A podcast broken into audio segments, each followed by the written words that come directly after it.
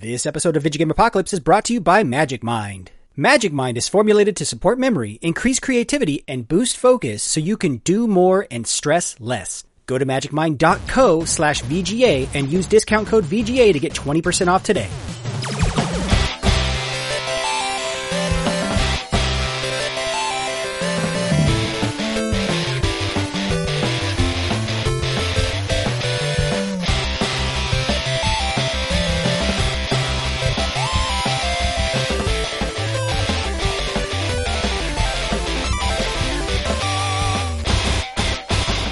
Hey everybody, and welcome to episode 459 of Vidjagame Apocalypse. I'm your host, Michael Rapaz, coming to you from the Midna Banjora Memorial Studio of the Airwaves. If you want your very real name to grace our studio, go to patreon.com/LaserTime and join us at the $20 level. Who is joining me now? Hard soda hater Chris Antista. And that's a bold stance to take there.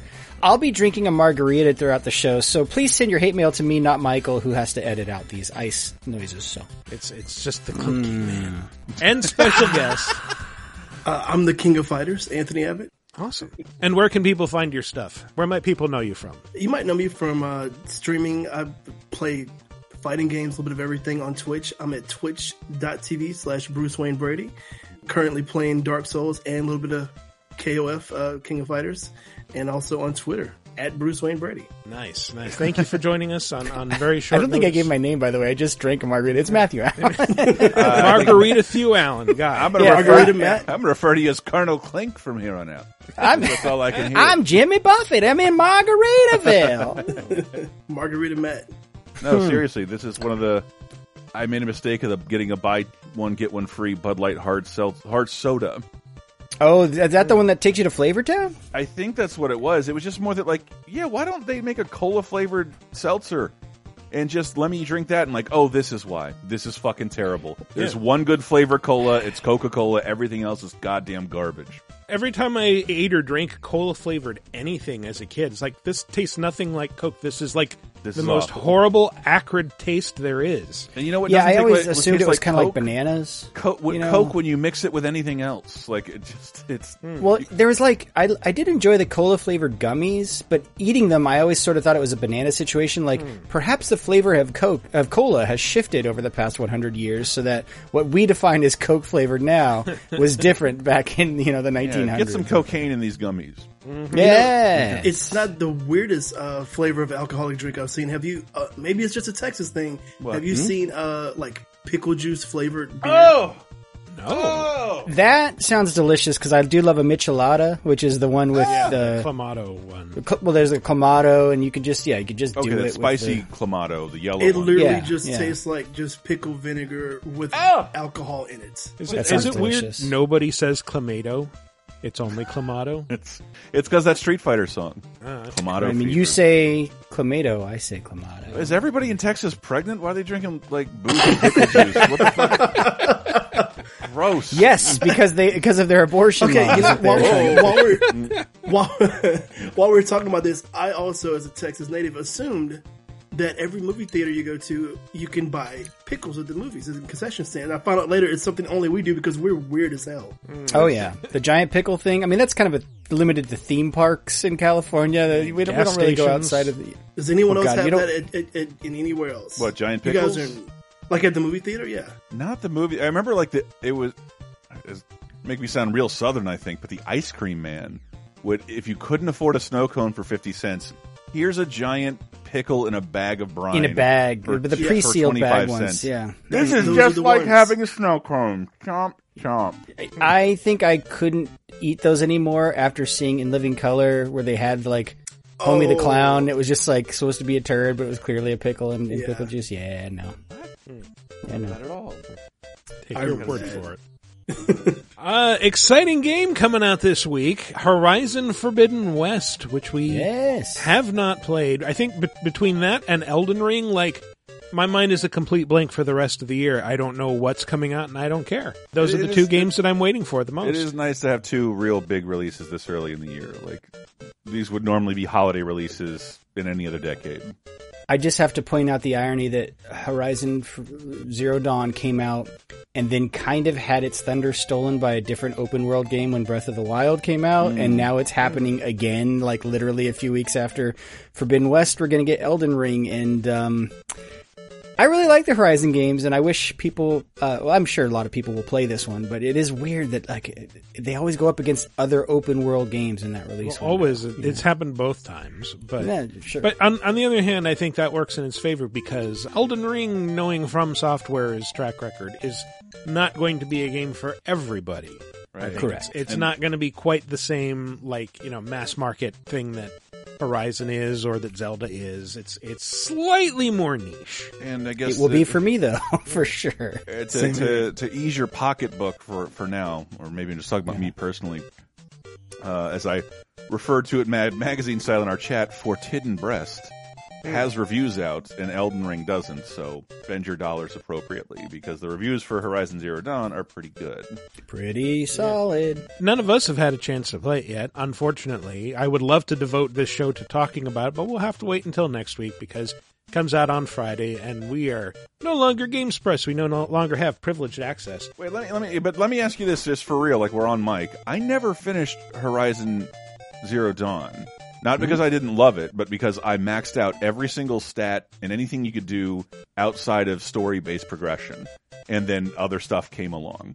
Do I really need to keep up with the story? Yes. You think? Yeah. Well, everything I've heard about this new one is that you will definitely get more out of this game by playing the first one and finishing it. Yeah. Okay. It's also that is strange to hear, Chris, because story was one of the strong suits of that first game. I would say like a lot of the open world stuff kind of got repetitive and boring, but the story is what drove me on in that game. I wanted to uncover what happened. It wasn't boring. I just kind of out of order ignored the story and maxed out everything I had.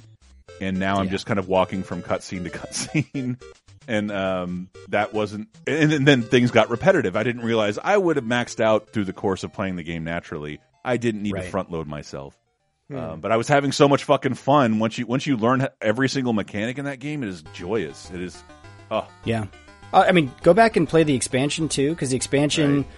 If you're tired of the base game, because you're overpowered for everything, the expansion ramps up the difficulty quite a bit. There's new creatures to attack and stuff like that. So and it's a big expansion. Does it have a PS5 upgrade? Asked Jeff Foxworthy. I believe they did not an official like remaster upgrade, but they did some stuff on PS5 that game can look better than it can on PS4 for sure. I'm pretty sure the loading times were a lot better too on the PS5 version. Yeah. Mm-hmm. Yeah. Okay. Okay, I'm playing it right now because I never finished it because I got sidetracked by some other games. Yeah. So I'm actually playing the first one right now, trying to beat it. Yeah, I love it. But we decided this week, if we can't talk about Horizon Forbidden West directly, we can at least celebrate it with a top five. And for the Horizon series does something that I think is really cool in that, like, well, technically, not to spoil much about it, but it is set in the far future. It is after an apocalypse. A big part of the game is trying to unravel what happened exactly. But at the same time, like, if you didn't know that about it, and you just saw this world filled with robot dinosaurs and warring tribes, you'd probably think, like, oh, this is some kind of weird fantasy world. Right. And it follows a lot of fantasy tropes, especially, like, the stereotypical fantasy hero's journey, where the main character gets, like, you know, uncovers a special power, a connection to another world, and gets a magic spear, and goes on an adventure, and comes back completely changed, and a bunch of other things that I won't mention because they're spoilers. Thinking about it, we have tons of post-apocalyptic sci-fi. We've got Fallout, we've got Rage, we've got hundreds of games like that. Not a lot of post-apocalyptic fantasy where, like, oh, the world ends, whatever the cause, and then afterward you have people using swords and sometimes magic or technology that they understand to be magic in the case of Horizon. The secret history of Adventure Time? Yeah, right. Yeah, sort of like that. Yeah. Actually, yes. Hey, Ice King, why'd you take our garbage would probably have been a good entry on this top 5 list, actually. Well, I don't know, because that became more apparent. If you don't know what I'm talking about, that became more apparent in the later seasons. They sort of hinted that there was this war fought on planet Earth in everything happening in Adventure Time with magic and unicorns and ice kings is occurring on the skull, on the skeleton of this old Earth, our planet. And, you know, it's a kid's show. It doesn't really lean into that and then until the very end, I think. I mean, there's a kids series of games that is long rumored, but no one has ever proven it, which the Pokemon series apparently has some references that it might be post-apocalyptic as well. I can see it. There's an entry Michael wouldn't let me get in here because technically a full apocalypse didn't happen, but I got a shout out to Shadowrun, which has this because it literally has magic also, because of world-changing events. I feel like Shadowrun is still more sci-fi than fantasy. Like, it's a combination of both. It has orcs and elves and magic, but it also has computers and guns, and most combat is gun-focused, so, yeah, it's... Look, Jordan Weissman, or I think that was his name, really liked Cyberpunk and really liked D&D at the same time, and hence we get Shadowrun. But what I found is that there's a lot more than I realized in this category, and there's a lot of games that kind of hide it, like Secret of Mana. You might never guess that it is actually post-apocalyptic until secret. Yeah, until you find this thing at the, maybe 3/4 of the way through the game where it's like, oh, we have all these records of the ancients. They're called videos or something like that. And then you watch them and it's just like news reports, or like in the original it was like, who is Abe Lincoln? Yes, that is the correct answer. Like, oh, okay, so it's happening in our world in the far future. And this was their god, Hello Cat. It was on all of their merchandise and clothing. Yes, the adherents of this religious order wore their Hello Cat gear proudly. But anyway, I tried to pick out 5 favorites, as I always do for these top 5s. Post-apocalyptic adventures with swords and magic and shit, and we will get into those right after this. Matty Al here, folks. You might not know this about me, but I am all about that caffeine. I love my morning coffee, my afternoon sodas, and sometimes I even need a coffee or an energy drink for a quick boost before recording this show or to power through a late-night gaming session. But we all know too much caffeine can be a bad thing. Nobody likes getting the jitters, the little muscle twitches, or the big crash you get after too much caffeine. That's why I couldn't be more excited to tell you about our new sponsor, Magic Mind. Magic Mind isn't just another energy shot. It's the world's first productivity drink that's formulated to give you a sharper mind and steady energy throughout the day so you can do more and stress less. I've been using Magic Mind for several weeks now, and I noticed the benefits almost immediately. Here's how it works. I drink 1 shot of Magic Mind alongside my morning coffee, and it helps boost my focus and creativity throughout the day. With Magic Mind, I find myself procrastinating less and getting more done at work, with the shows, and even with my enormous backlog of games. Seriously, I've been burning through the JRPGs on my backlog because I can focus more. And while I'm obviously more of a single-player guy, I can only imagine the kind of competitive edge this would give you in multiplayer games, if one was so inclined. And here's the best part. I don't need to drink as much caffeine, so I'm not always so wired, and I just feel better throughout the day. But don't take my word for it. Try it for yourself. Magic Mind offers a no-questions-asked money-back guarantee on your first order if you're not completely satisfied. And right now, VGA listeners can take advantage of an exclusive offer to get 20% off your first Magic Mind order by going to magicmind.co/VGA and using the code VGA at checkout. That's magicmind.co, not .com, magicmind.co/VGA, and use the code VGA at checkout to get 20% off your first order. Boost your focus, do more, stress less, Magic Mind.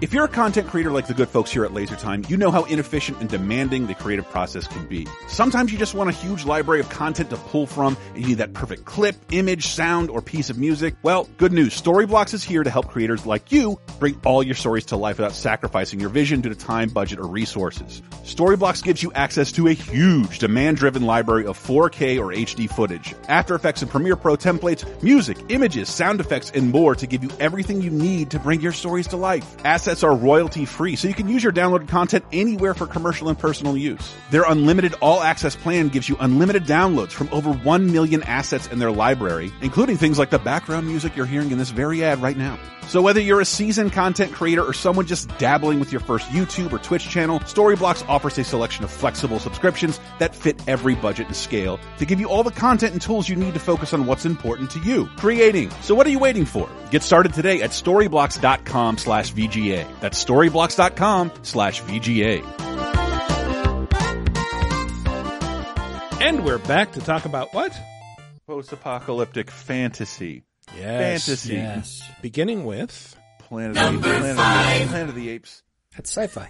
You wish Planet of the Apes. It kind of is post-apocalyptic fantasy, exactly, I guess. Exactly what he's talking about. The apes it's kind sci-fi. Of have like a Dark Age civilization, but they also use guns. Anyway, yeah. Here's a clip. Yeah.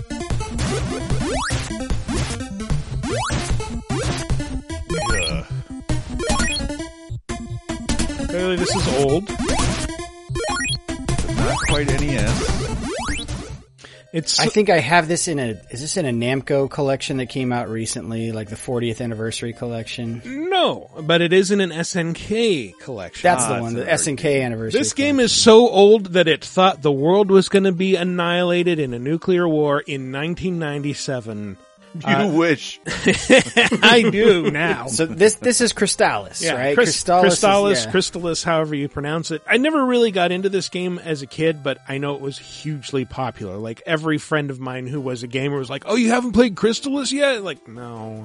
I think I've played this probably for 10 minutes like I do with most of those games on those compilation collections. Like, oh yeah, this is neat. Moving on to the next one on the list. But yeah, it is a neat game. Yeah. I didn't know it was the post-apocalyptic game. Yes. This is a game that routinely shows up on a lot of best of lists for NES RPGs. And it's like a Zelda-style action RPG. You play this character who you name who wakes up from suspended animation and comes out and everybody's like, "Oh no, someone came out of the cave. Ah, it's the end of the world. Oh, we're fine now. Oh, we're good with you. Here's a sword. Go kill some mutants." And you wander out into this greater world and there's mutants everywhere, and I guess spoilers for this ancient ass game, you are one of two scientists who, after the apocalypse happened, you know, you and your team worked to create this floating tower in the sky that was built like with heavy armaments to ensure that no nation ever became powerful enough to destroy humanity again. Unforeseen thing happened. After the apocalypse, magic came back, and one of the users of this magic was a bad guy named Dragon, and he combined magic with forbidden technology and became the most powerful being on the planet. And so you have to go and fight his empire, and you get four elemental swords that eventually combine to create the Crystallis, the most powerful sword ever.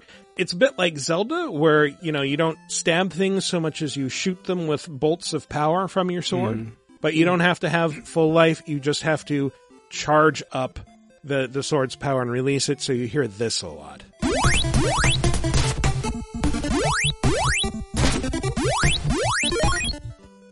Whoop, whoop. The reason I recognize this as being part of that collection is that sound is totally from the SNK library. Like, that is straight from the Athena games. That, like, whoop, whoop, like, it is very annoying and ingrained. And this is loosely connected to Athena in that there are four sages or magicians, depending on the version that you're playing, that you have to consult with over the course of the game. Two of them are Kensu and Athena, who are based on Kensu and Athena from Psycho Soldier, which I think was originally the sequel to Athena, and then both of those characters are in the King of Fighters games. So right. It's any excuse to get a girl in a bikini in a game, exactly. They're going to do it. Especially a tiny one. It does look like Psycho Soldier and its box art got like mixed up on the way to the box factory. It's just this cute, bedressed, pink-haired anime girl, Psycho Soldier. Oh, man. Love Psycho Soldier. What a ridiculous game. Also plays a song while you play, like with actual vocals. Over and over again, yes. And this game, Crystallis, whatever, got a re-release in the 90s for the Game Boy Color. Or maybe it was 2000. Anyway, didn't perform quite as well. I think they had a lower resolution. They added a dungeon and a bunch of cutscenes, and they also overhauled the soundtrack completely. So instead of... we get... Whoa. Whoa. I actually kind of dig this. I mean, they're both bad, but like in different ways. Yeah. Now imagine that coming out of a tinny 1-inch speaker on the front of your Game Boy controller. But it does sound more like Game Boy music at any rate. I feel like this is a game I've always seen in video game magazines back in the day, but I never played or I never knew anyone that actually played it. It holds up really well. Like, go find that SNK collection. They put it on sale now all the time. This is one of the few games that you could play all the way through because it's like Michael said, it's like a Zelda. It's like a Zelda, but like it has a little bit more structure than the first Zelda game did in that, like, you know, it's actually mostly linear. There's backtracking, but and a gradual open world, I guess. But yeah, there are a lot of like, oh, I've arrived in this town. Now I have this task before me. Okay, I have to go into this dungeon and defeat this boss. Now I get the treasure that helps me help this person, etc., etc. But a level of sophistication and depth that not many NES games were ever able to achieve. You know, like you didn't get this kind of RPG type structure until the SNES with a lot of games. So it's an early one of those, but it's certainly like if you want to see what other games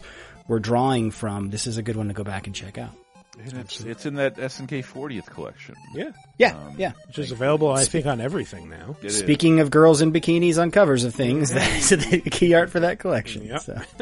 Remember, I got that from my parents for Christmas, and my mom's like, what is this? What did you make me get you?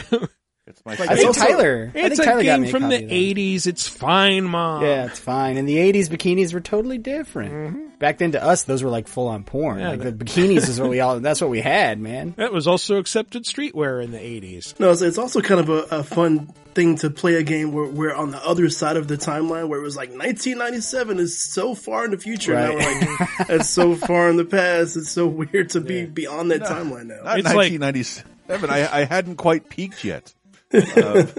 That's like 6 years away. Now, what would have been like? It was probably 1988, 89. So, well, I love when that happens. Like Disneyland went through that, where the original Tomorrowland was supposed to take place in the year 1986, then that came and went, and they're like, "What do we do now?" Perish. Anyway, Crystallis is really good. It's one of the original post-apocalyptic fantasy video games. Yeah. I couldn't not include it. This one, if you want to talk about post-apocalypse, oh my. Number 4. How long was I gone? In Earth years, about a century. Long enough for the last of the mouth-breathers to die off. Mark Hamill. Then, the Third Kingdom is lost. Yep, that is Mark Hamill. Did you sneak this one in last minute? Was this one that you proposed right before the show? No. Okay. Is this butt NieR, stuff of the Three Kingdoms? Is this NieR Replicant 1.22 bunch of numbers? No, this is Darksiders. Oh shit! Yeah. Okay. Yeah. That's right. That's where Hamill. Yes. Yeah, this is a good one. Because I think literally with the apocalypse. I was going to say you're playing. The tutorial is the apocalypse of this one, isn't it? Yeah. Where a bunch of meteors rain down on modern day Earth, but it's actually a demon invasion, and now the demons are fighting the angels. But they're like, wait a second, this is happening too early. Where's that danged war? And you're like, well, I'm one of the horsemen of the apocalypse, but my brothers aren't here. I was summoned, though. What's going on? It's like, well, you clearly caused all this yourself.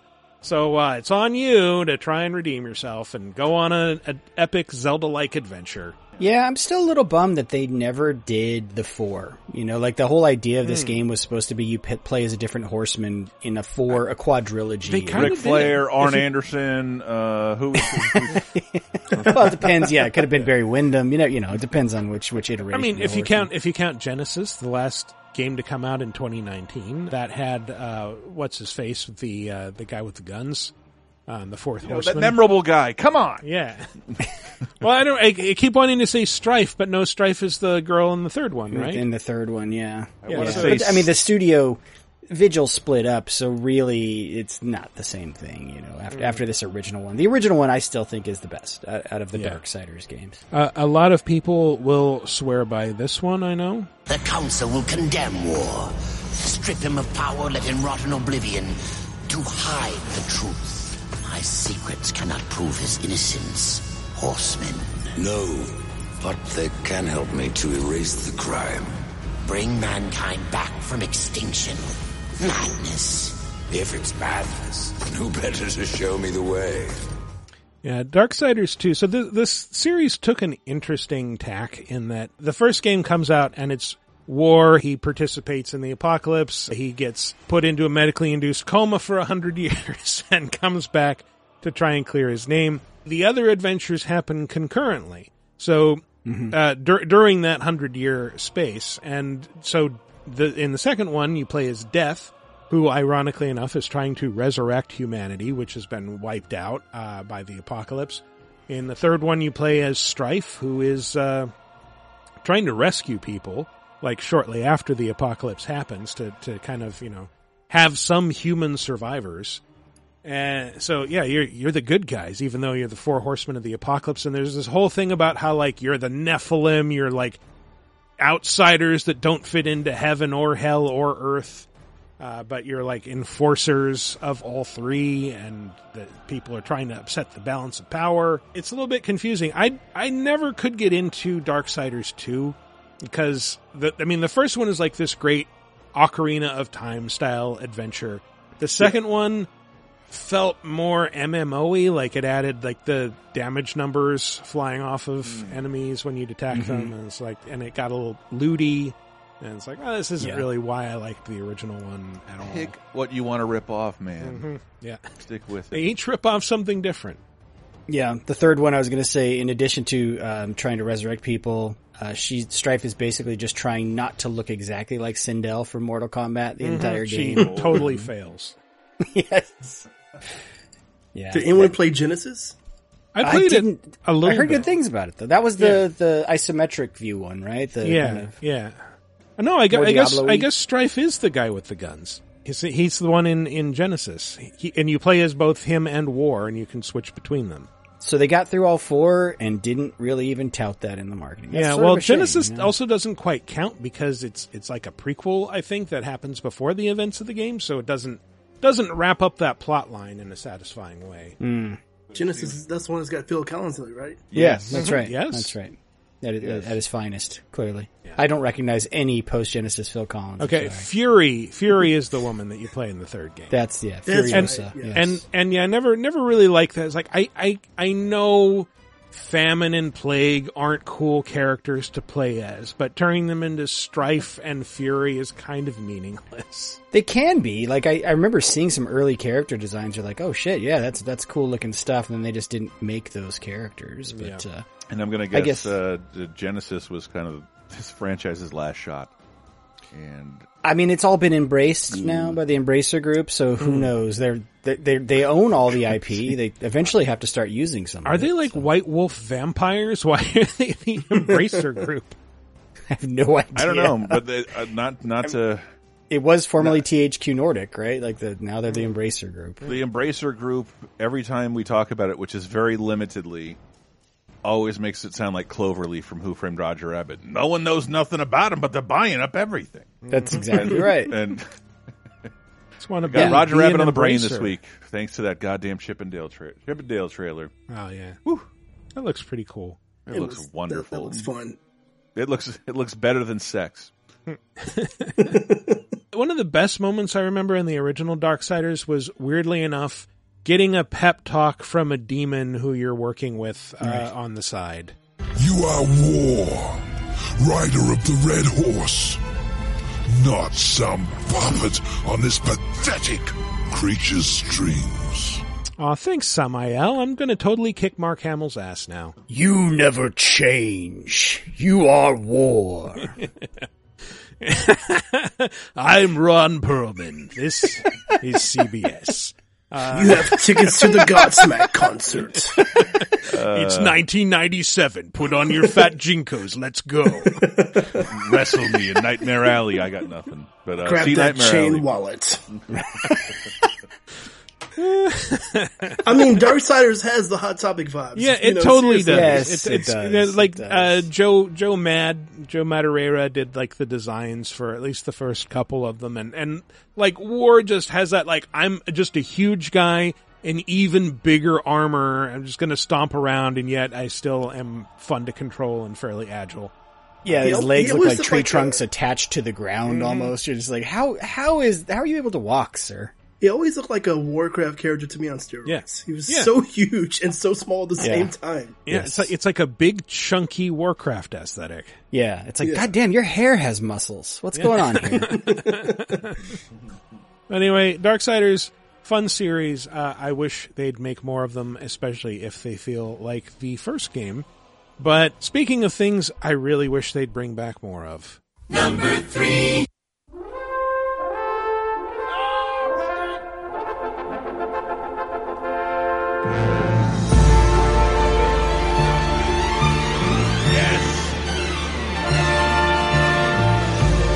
I knew that's all Christmas. I swear I thought you were playing the Lone Ranger to us at first. I'm like, what the fuck? Famous post-apocalyptic fantasy franchise, the Lone Ranger. Yeah, you don't know that it's not. It sounds like the opening of the Gummy Bears in the beginning. Chris, what is this? Panzer Dragoon. Yes. Oh, sure. Panzer Dragoon, which is... How would you even define this series? Mostly rail shooters. And then one really good RPG that nobody can play because it's incredibly rare on a system nobody owned. Yeah, it used to seem so weird to me, but it's just kind of one of those forgotten branches of the shoot 'em up, shmup, where they're like, we're going to make a 3D version where you get to see from your own perspective and change perspectives while you're in the middle of the shooter, this flight shooter. That's all it really is. It's like a modernized flight shooter. That sort of reached the end of whatever evolution this was. And it's got like a Rez vibe, though, right? Where you're like, you drag your reticule over the enemies for lock-ons, then you let it go. You're shooting multiple targets and unleashing volleys. I don't know that it's the first game to do that, but like, I remember I played it for like 10 hours before I knew you could do that. Oh, shit. I remember the first time I played this was in a Blockbuster kiosk. Whatever that... Was that on Saturn, the first iteration? Yes. I think it was Saturn, Yeah, I'm actually like, if anybody wants to get me something cool, limited run re-release that game physically in a Saturn box. Oh, shit. It was like the first game if you bought a Saturn and not a PlayStation, the only truly impressive game you really had was Panzer Dragoon. Like, everyone was like, wow, what the fuck is this? Well, it did 3D, which the Saturn, like, they chose. They're like, we're going to really specialize in awesome pixel 2D stuff. But it's like, no, this game was full 3D. 3D and, like, those cutscenes that, like, kind of made everybody want to get a PlayStation and play Final Fantasy VII. Yeah. Those are also in Panzer Dragoon. What's the explanation for how dragons came back in this world, Michael? Do you remember? So this is a world set thousands of years in the future after an apocalypse thousands that I think... Years. Their apocalypse, I think, happens thousands of years after our modern day, and that, like, you keep hearing about these people called the Ancients, and they were a civilization who constructed these towers to help save the planet and create these biomutants that are meant to be guardians of the ecosystem. And the way that they're meant to be guardians of the ecosystem is they go out and kill humans to keep our population in check. So you're saying this is a sequel to the Matthew McConaughey movie Reign of Fire? Sure. I think, isn't that, not to spoil it, but isn't that sort of what happens in Horizon? And that the first, what they reveal, like why the dinosaurs are a thing? It was kind of meant to. I mean, I don't think it's that, but okay. I could be wrong. They built these towers to save the planet. They were known as 5G towers. Mm-hmm. Gotcha. Yes, yeah. And it ended up destroying the planet. Yes. I knew it. But one of the mutant creatures, there is the species known as the Kulia. Which or Kuria or Kuriat, depending on which game that you're playing. From the land of Gangster's Paradise. I was going to say, yeah, we know him as Kulia. So they're these lizard-like creatures that get really big and grow gossamer wings and wear cool armor. And every one of these games begins more or less the same way. 今のは乗れって言うのか。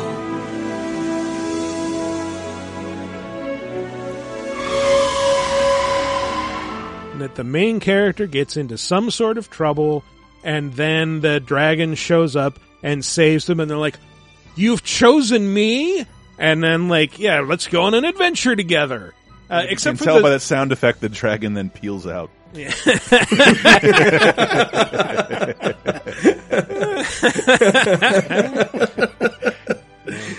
yeah.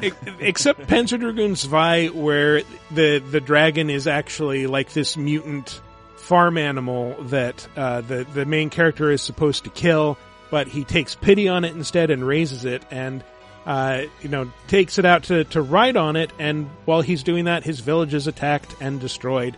And so, like, the first few stages of that game are actually just you running along the ground on this creature's back, shooting at things. You don't actually fly, I think, until stage 2 or 3. Mm. And, but this is, an interesting variation on it. But yeah, everything is about, like, going on adventures.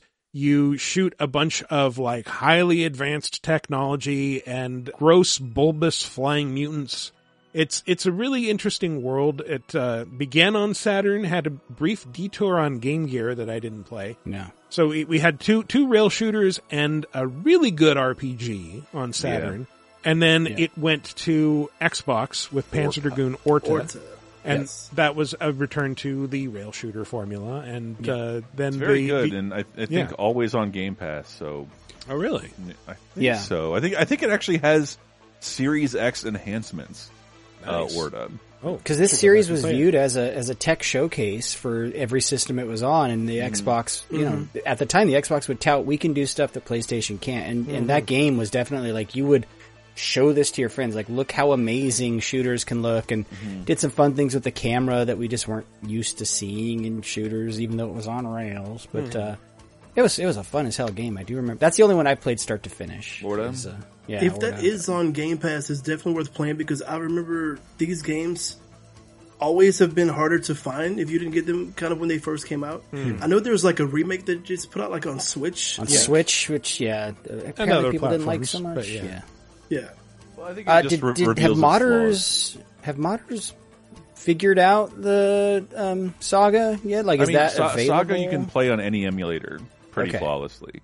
But are there good Saturn emulators? Yeah, SSF is the one I would recommend. Even though it's why I have 900,000 clone drives on this computer right now, because you still have to mount a fake image anyway.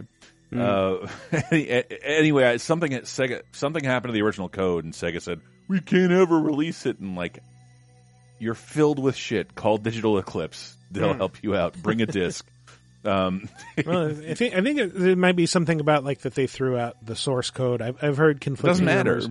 So most of Panzer Dragoon Saga, the dialogue is in Japanese. The intro and the ending, however, are in a language that was created for the series, called Panzerese, that's like an amalgam of 6 different languages and sounds like this. The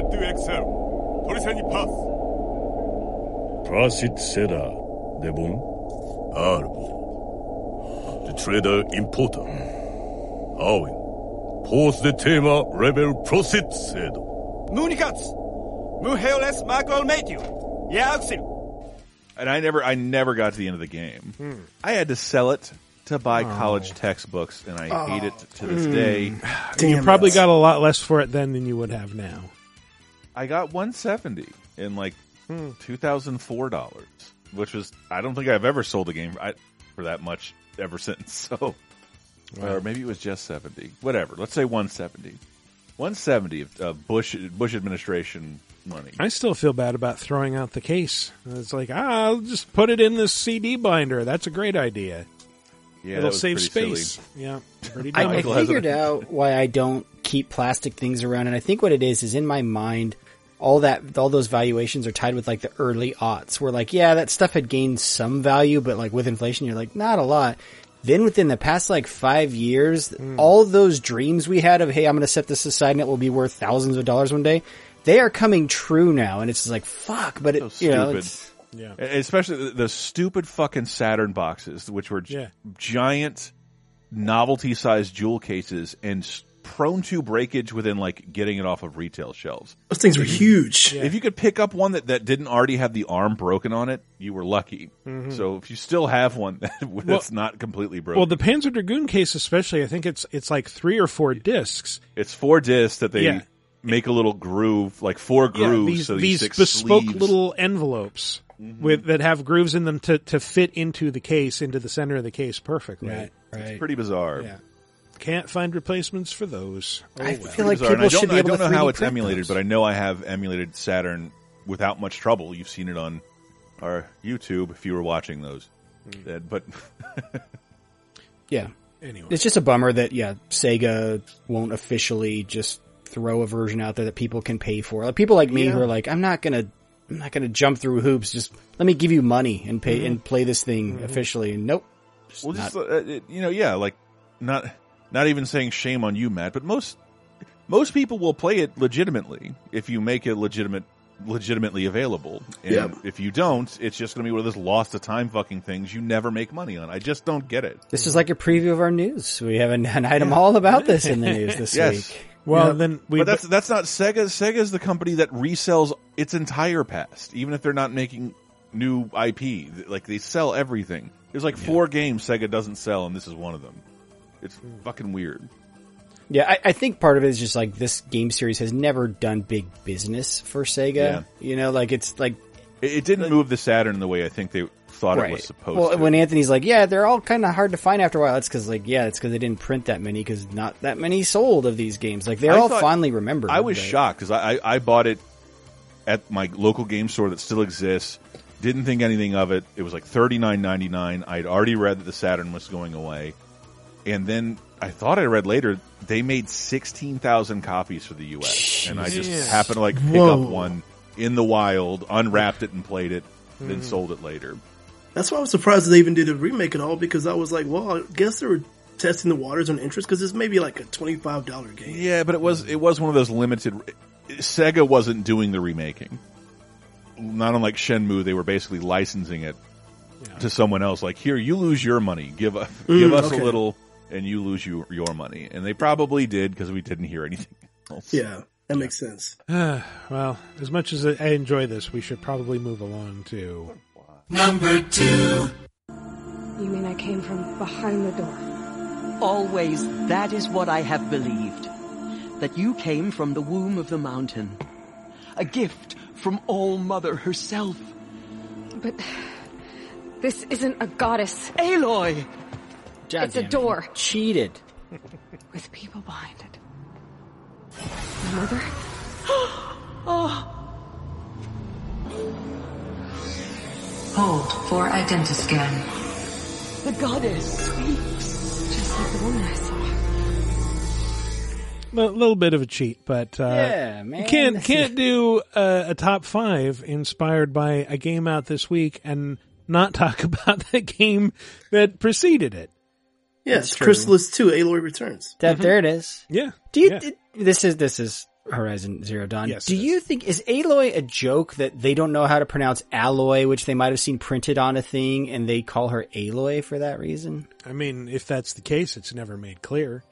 But no, I mean, nobody in Horizon has what you would call a normal name, like Rost Teb. I mean. Yeah. It's all over the place. That's true. Yeah. Private Eye. No, it escapes. Those are two different people. Ebb.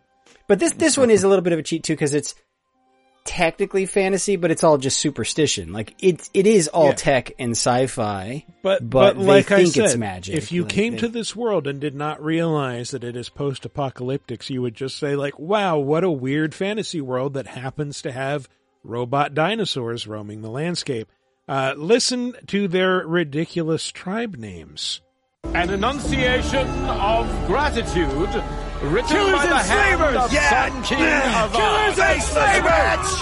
Hey, hold your fruit, Nora Faithful, hold your fruit. Now I'm Azuram, not Karja, so I'll put it to you straight. The 13th Sun King was a murderous bum. Oh, he was. He was a tyrant and a monster. rated my tribe for blood sacrifice, just like yours. But the 13th king is dead. 2 years now. Who killed him? The 14th. That is full-on fantasy-ass bullshit, and you cannot tell me otherwise. I just giggle because that guy always sounded like John C. Riley to me, and I can't unhear it when I hear his voice. I always thought, hold on, madam, I have to ask you to hold your fruit for a second. Hold your fruit. Especially when he sings Mr. Cellophane in the middle of the whole game. For no You're reason. All going to hear it next time you hear that guy speak in a game. You think Nora, Karja, and Osram aren't actually tribes? They're just him trying to say other words and fucking up because it's stuck. Yeah. We probably all got here on the same boat. You make fun, but watch when you play Forbidden West. You're going to think that. You're going to be like, God damn, he does sound like John C. Reilly. He really does. Are we best friends now? Well, now I'm having to retrench because I had Patrick Warburton in my head, and now I'm going to hear John C. Reilly instead. No. Warburton's kind of more like this. Can't stop thinking about me. This gay wad over here. High five, Mike. But like I said, I've always loved that this series follows textbook fantasy tropes. Yet it cloaks it all in like, well, it's actually tech, and this is kind of driven by that statement, like any technology sufficiently sophisticated, whatever it is, sufficiently advanced will be indistinguishable from magic. Yeah, well, it's kind of a reversal of a sci-fi trope whenever you have time travel movies and people from the future, when they go back to the past, it's like they view that technology as magic. You're a heretic. You're a magician. You have a magical earpiece that's a Bluetooth. She has a Bluetooth headset, basically. Bluetooth. She does, and it's high drama when she finds it. Such places are forbidden, Aloy. I fell in. They are of the metal world. What is that? On your face? Nothing. Did you find it down there? No. Give it to me. No. Aloy, such things are dangerous. No! And he's like, well, okay, I guess you can keep the dangerous thing. I'll teach you how to hunt now. Yeah, keep it on your face the entire game. Yeah. That, the most annoying thing about that was, boy, did they love to use that controller speaker. I was constantly scanning. What's it called again? The relic. The focus. Yeah. I was constantly using it as one does in open world games, and just like nonstop, like, cause I think the PS4 speaker didn't necessarily have good volume levels. It was either like ear shattering or you turned it off. Yeah. It got really annoying after a while. I'm just impressed that thing can hold a charge for like 1,000 years. Yeah. This is true. Mm-hmm. This is true. Yeah, compared to my PS4 controllers, which couldn't make it through one session of this game. And sort of my PS5 controllers. Was I the only one who watched that bootleg pilot of the Battlestar Galactica follow-up series with like most of the cast of Battlestar Galactica? Caprica? No, it was, they played cops in San Francisco, but the opening narration is like, but what if science was never invented? And you get to see, like, the Golden Gate Bridge is held up by fire, and they're cops who shoot out of little discs. The end of the episode, they find a gun and are baffled as to what it is and how it works. That does sound familiar. One of the silliest high-budget things you have never been allowed to see. I forget what – Precinct 13 – is that what it's called? Precinct 13? Maybe. Is this from the 80s or is this this is like right after Battlestar ended like 10 years ago. Okay, the second Battlestar, because that sounds like something after the first Battlestar. It's out there on the internet, and it's hilarious that they live in a world of magic, and when you introduce practical things like guns and gunpowder, they have no idea what to do with them. I don't think that survived very far past the pilot, if I remember right. The pilot was never shown. It is so stupid. Okay. But it is very expensive to look upon. And if you miss the Battlestar cast, they're like all in it. Yeah. Just think of that. Cop Rock made the air. Oh, God. Yeah. Oh, several episodes. Let's be careful out there. I love Cop Rock. It could not make up its mind if it wanted to be NYPD Blue or a fun musical. And in the end, it failed to be either. But just think how bad a show has to be for the pilot to not even air at that point. But Horizon is good, not bad. Again, not to spoil too much, but like some of the fantasy tropes that it involves, an ancient evil that has been sealed away and is being unsealed by people who want to take its power, but really it just wants to destroy everything. It's just like, yeah, boilerplate fantasy, but presented and recontextualized in a very interesting way, I think. Yeah, even the dungeons in that game, they're basically just robot factories, you know, but the people there view them as like, oh no, these are these evil places one must never go inside. Spawn monsters. Yes. Which they do, because they're building the robots that are meant to take care of the planet or whatever the heck their job is. Yep. Anyway, love Horizon Zero Dawn, very excited for Forbidden West. But rub it in my face.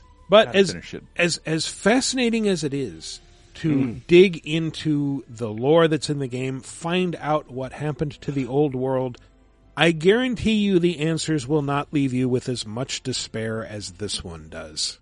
Number 1. You guys go. This is my fight. I can't ask you to die for me. My, aren't we the bold ones? And yet I fear that would be a foolish course of action at this juncture. Besides, we'd never let you do that. Would you all please just shut the hell up? What? I'm just saying, if you bastards want to have a goddamn civilized discussion on the merits of bravery and sacrifice, we can do it later! Is this your way of encouraging us? Have we truly sunk to motivational speeches from a woman in her undergarments? I guess so. This is NieR 1? This is NieR with all the numbers after. This is NieR Replicant 1.22474487139. It's like a Tribe Called Quest. You got to say the whole thing. Yeah. Wow. Totally didn't Google it. Yeah, I could tell from the Alan Rickman book that there with the sarcastic. I always thought it was more of a James Mason book. It's like a James little Jeremy Irons in there. Yeah. It's not quite James Mason all the way. James Mason. Not entirely. No. It's Grimoire Weiss or Vice, and the main character who's normally called NieR, but I don't think ever referred to as that in the game. And Kaine, who is a woman who fights in lingerie in the far post-apocalyptic future, and Emil, who's a little boy who turns into a weird skeleton creature. That with a truck in the second. In the next one, Automata, yeah. NieR wears short shorts. Sorry, this had to get that out. That is my 80s side talking to me. It's a NieR commercial? No. 50s side coming up. What's? I mean, we were 80s kids, so our parents, that was their nostalgia, so we're it was our commercial. We're like second generation 50s kids. Sort of, yeah. Everything was 50s shit in the 80s. Yes. Yeah. But yes, when playing NieR, you have this strange magical world that is clearly built on the ruins of something much more impressive. These books speak of ancient technology far beyond anything we could ever imagine. What could have happened to this world? And the thing is, when the game opens, before you get to that fantasy world, you get a glimpse of exactly what happened to it, because the main characters are in the present day, holing up in the gutted remains of a supermarket, trying to find food as Yona, NieR's sister, slowly dies of something, and then these creatures attack, and you get brief moments of dialogue like, Hey, you okay? I think so. I'm sorry. It'll stop in a second. I promise. But what about those monsters? Are they gonna come back for me? Don't worry, Yona. I won't let those things anywhere NieR you. And that's kind of the whole plot of the game. Don't let the monsters NieR Yona. There's a weird time skip, and suddenly the same characters are in the far future, and they don't say anything about where you just saw them. This game is something else because it's like kind of a remake of the first NieR that was out like on PS3. Yeah. Well, it like NieR Replicant, the new one, it is a remake. So, what they said is it's not a remake; it's a version up. So this is like an improved port of the original, according to the creators, even though the original's like over 10 years old now. I will take their word for it and keep it walking. But what it is an improved version that kind of irons out a lot of the pain points of the original, but keeps in the endless inane side quests that it wants you to complete, because why would you not want those? It also, when NieR came out in the US, it was this version that was in Japan as NieR Gestalt. And NieR, as when we got it, was like about this middle-aged dad trying to save his daughter. But Replicant is apparently the original version where NieR is like an older brother. And they just thought that wouldn't resonate with Americans quite the same way. And they were right, because it's more interesting to be a grizzled old dude, I think. They were years ahead of their time, right? And eventually the games industry here would catch up with that. I'm already somebody's brother. I don't know that I'd go fight for my sister. I want to fantasize about being a dad. I played Replicant last year because I played Automata, and I'd never played the original NieR, but I played a demo of Automata and really liked the combat because Platinum Games did an amazing job with it. And played Automata, and then I was like, okay, this is a really strange world and interesting game. So when Replicant came out, I was like, cool, I want to jump into it. And combat's good. The side quests do get really tedious. Oh, yeah. Super tedious. But it's a fun game technically. Like, on the technical side, the boss fights and things are really, really good. Mm-hmm. The story works in one of those ways where you keep going through it, and it doesn't really have like kind of a thing where you replay, but they'll say like you've got ending A, ending B, C, but you're really going through chapters of the story. The farther you get into it, the crazier it gets when you find out what's really going on. Yeah. Mm-hmm. Yeah. I guess I said Darksiders had no future as a franchise, and I probably shouldn't say that if we're going to bring up NieR in the same segment. Well, it might. I mean, NieR Automata was pretty popular. Yeah, the reason I'm saying like NieR Automata, like... I thought shouldn't have happened. When I remember when it was announced, we laughed. Mm-hmm. Yeah, just because, like, I can't believe they're making a sequel. And then that revitalized the brand entirely to where people will probably buy the next 6 games. Yeah, I mean, the reason that re-release happened was, oh shit, we need more NieR. And all right, well, we can't make a new game in less than 8 years or whatever. So it took us 10 years to make this one. Yeah, let's do the remake and get that out there a few years later. But I think there will be a big appetite for whatever a new NieR looks like. And I think they've proven with Automata, it doesn't really need the same characters, same setting. Like, they have some common characters, Emil being one, but it's like a tenuous relationship. Well, and Automata is also like, it's super weird because, okay, so NieR Replicant happens about something like 1,400 years after the present day. Yeah. NieR Automata happens like 9,000 years after that. Yeah. And it is seemingly completely divorced from the events of NieR. They talk about, how in like the year 5,000 something or other, humanity was brought low by an invading alien force. 5012 AD. The year mankind's glorious history came to a sudden and abrupt end, when the world was invaded by aliens from beyond the stars. The aliens unleashed a new breed of weapon, machine life forms, that all but annihilated human civilization. And so we have a bunch of androids on a space station that go and fight the machines that have completely overtaken the Earth. And both of these games get like super fucking bleak near the end, and it's really just about like shrugging off the ways of the past and learning to look toward the future, not defining yourself by some purpose that was laid down thousands of years ago. Yeah, they're both examinations of what it means to be human, like what is humanity even, and they're both similar themes, and I guess the themes would be the biggest thing that connects those games. Yeah. But both interesting in their own right. Interestingly, NieR is also a spin-off of a game called Drakengard that it comes from like a very specific like ending E from Drakengard, which is one possibility where, and not to get too spoiler, I guess, but so in this ending, the big bad crosses dimensions from this fantasy world of Drakengard into the real world of Tokyo. And the dragon and the rider Kaim follow, and they fight, and destroy it, shatter this thing, and then you get like this weird soundless video of, it's like black and white grainy of like the dragon and the rider, like, you know, looking out victoriously over the destruction that they've caused. And you see these two bright points of light with smoke trails behind them come in and collide with the dragon. And then you see like the rider's body falling and the dragon's body falling, both slowly disintegrating. And you hear, "This is Bravo 1. Unidentified target has been neutralized.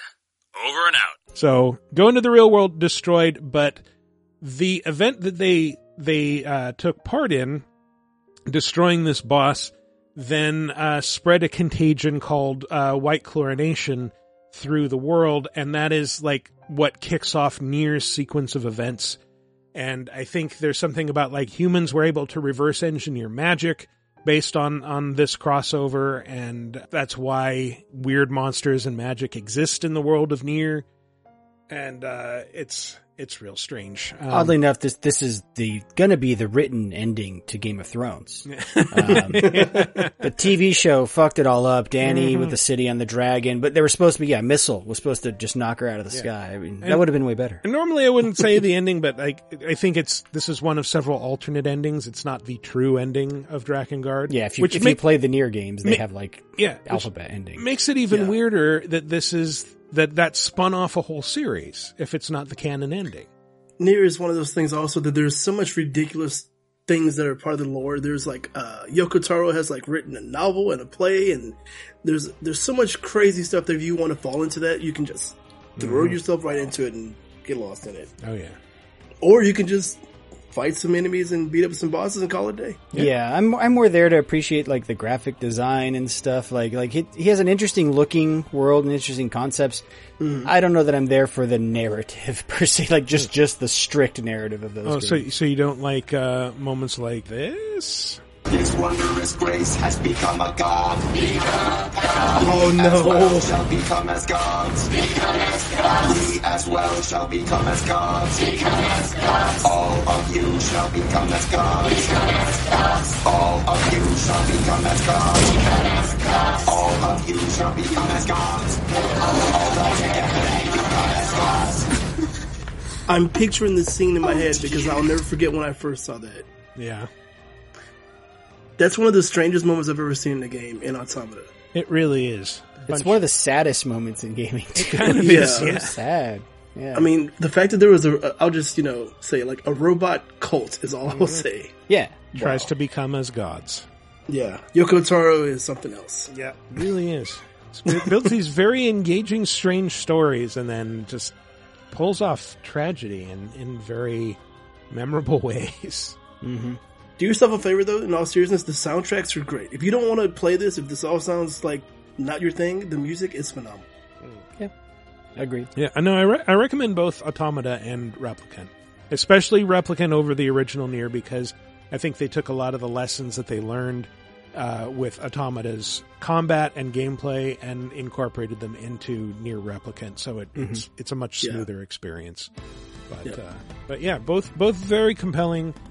Strongly recommend them. But yeah, we should probably wrap this up. That has been our top 5. Hope you enjoyed it. We're going to take a little break, and when we come back, we're going to talk about some new releases, some news, some other stuff, so stay tuned.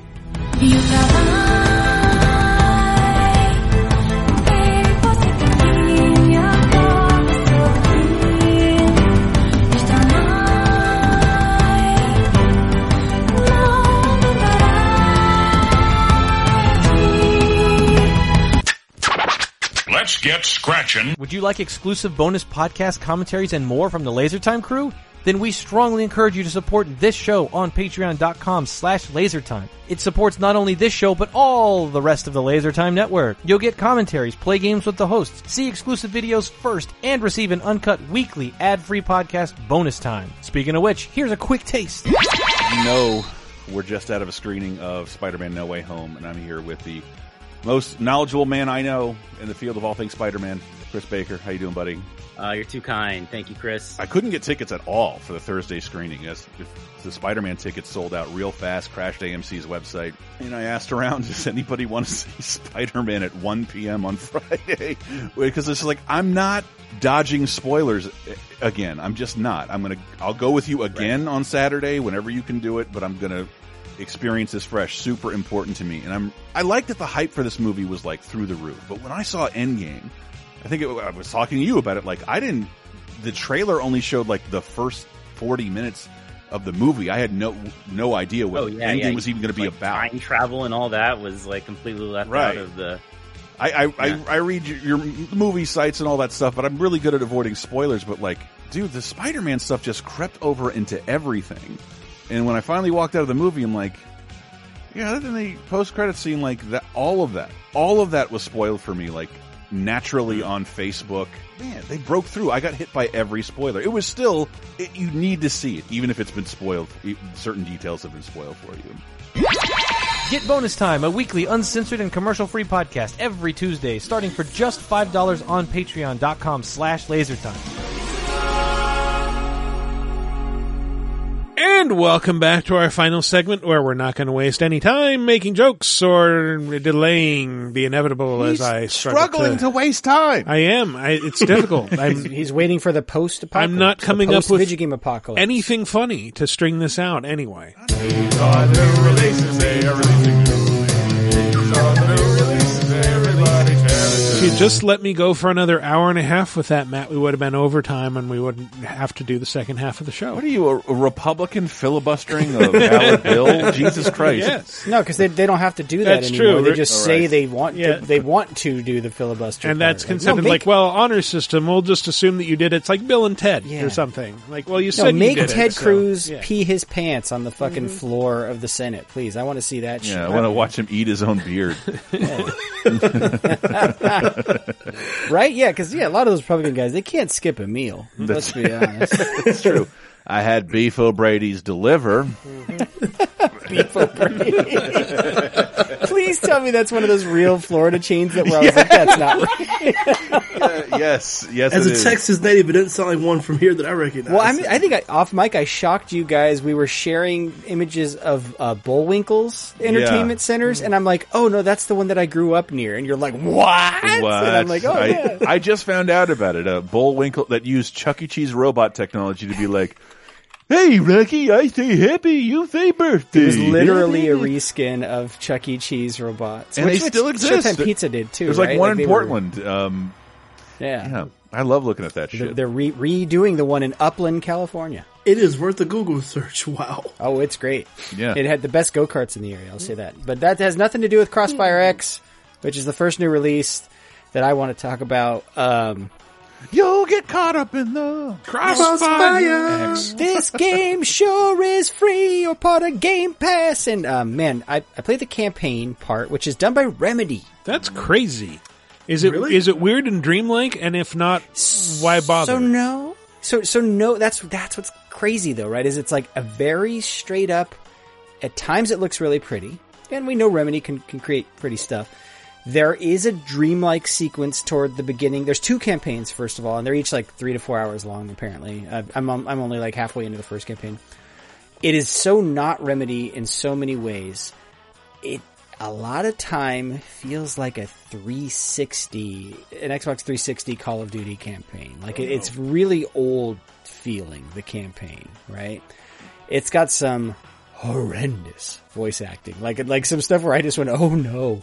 But I mean, it's free, so I can't really complain, you know. But I mean, it's not free for everybody, is it? Like, it's just free in Game Pass. No, you're right. I believe the multiplayer is free for everyone, but the campaigns are included with Game Pass. Otherwise, you have to pay for them. I think they're $10 each campaign, something like that. Oh, okay. So the campaign is one thing, and that's what I'm there for, right? That's kind of what I play. But apparently, I've just been reading reviews. The multiplayer, which is supposed to be the follow-up. This is one of the biggest multiplayer shooters of all time outside the United States. It's the follow-up to that. Like Crossfire, the original, was huge in Asia and globally, but just not in the States. And this was supposed to be them saying, we're going to take the, you know, the highest played, it's basically a Counter-Strike clone of all time, and bring it to the States in this awesome next-gen version.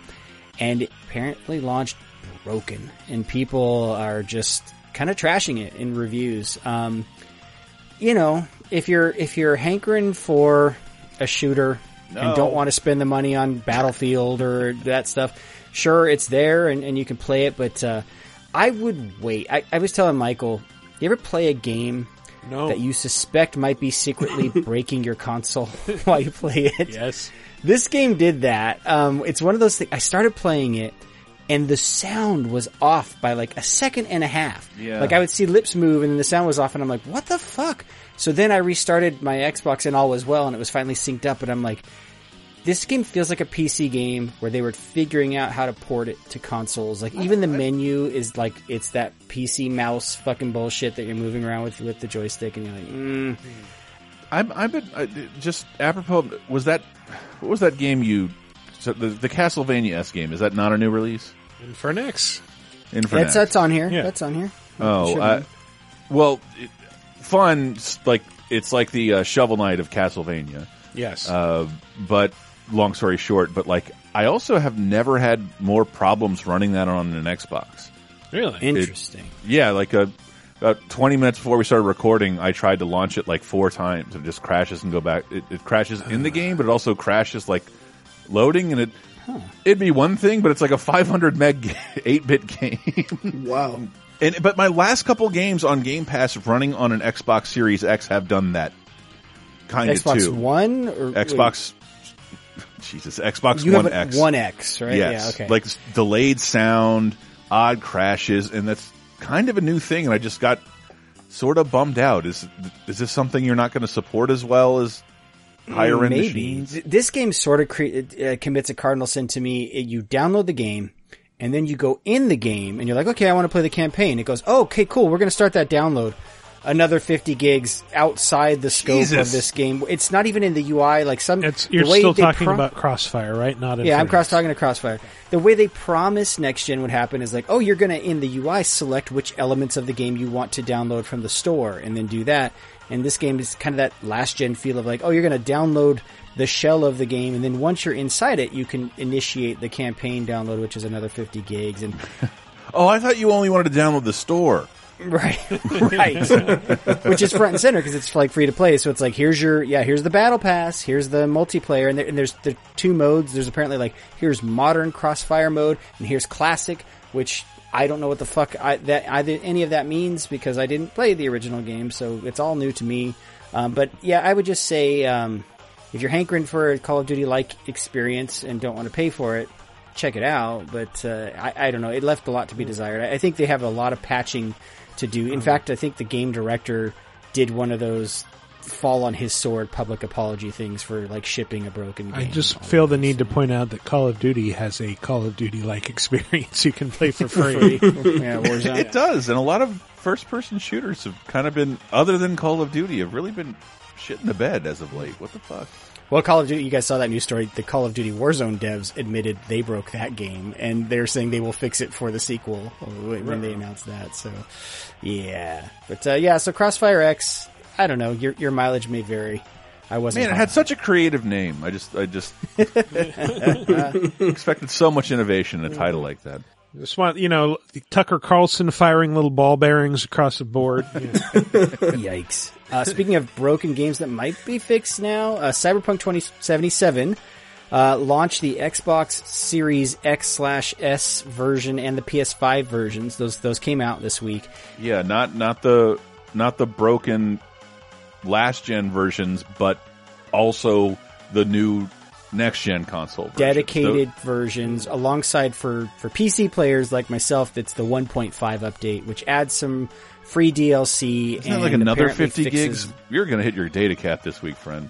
Oh, I am unlimited, baby. I had to go unlimited a while ago for stuff like this. But, yeah, I honestly kind of want to dive back in. I stopped Cyberpunk because it was broken on PC at launch, even though I was having fun And I said, you know what? I'm going to wait till they do the big patch. And this is the big patch, 1.5. So well, that's time to go back. The odd incentive I never predicted 10 years ago. When like, when is a game really finished?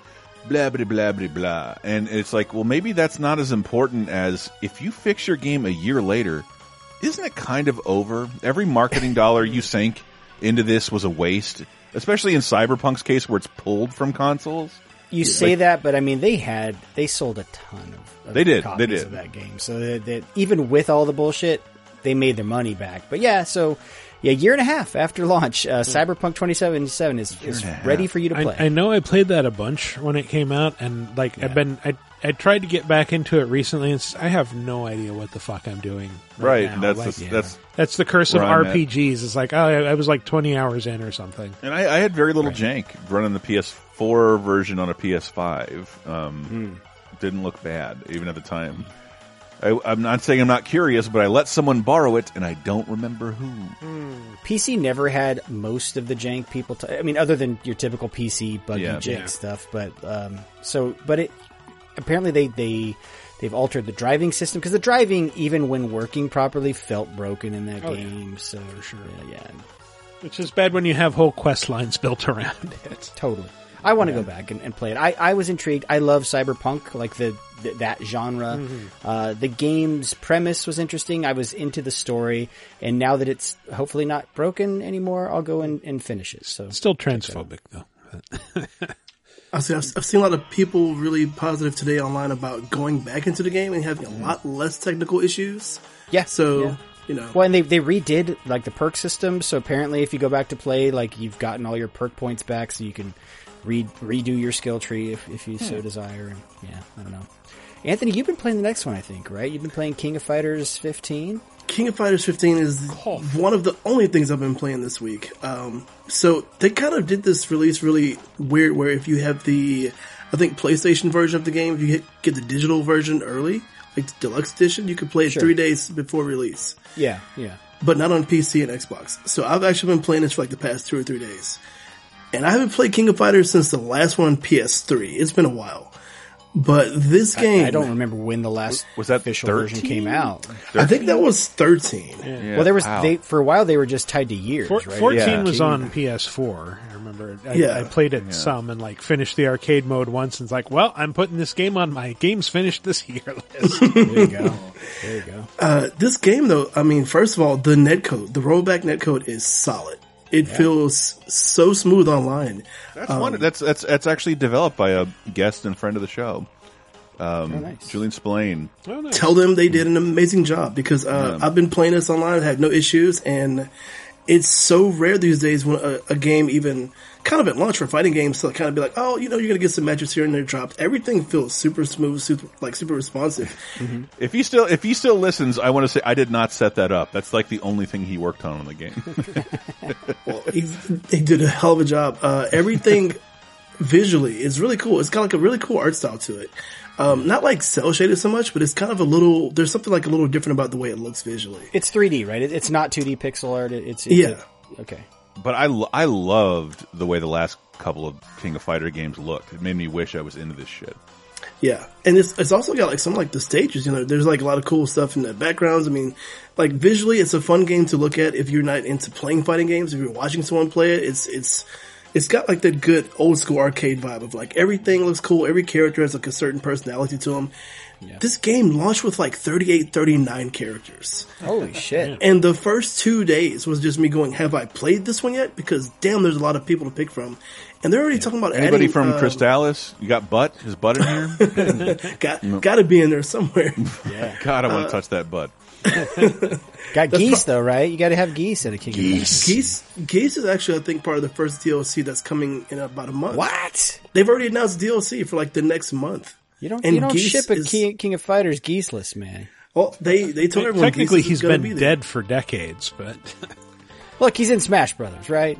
Is he? I think Terry Bogard's. Oh, that's Terry. That's Terry. But Geese ended up in Tekken and actually became one of the best characters in Tekken 7. Yes, it's really weird. What's the gimmick for this one? Like most of the time, you know, it's like, oh, in this entry we have a new, I don't know, hyper meter or some shit like that. There's a I'm probably going to get the name wrong. I want to say it was something like Rush or something. There's this whole thing where you can start a super and you can choose to like cancel that move into something bigger if you have the meter to burn. So you can kind of decide, well, I want to cancel this special move, go into something even larger in the middle of doing it.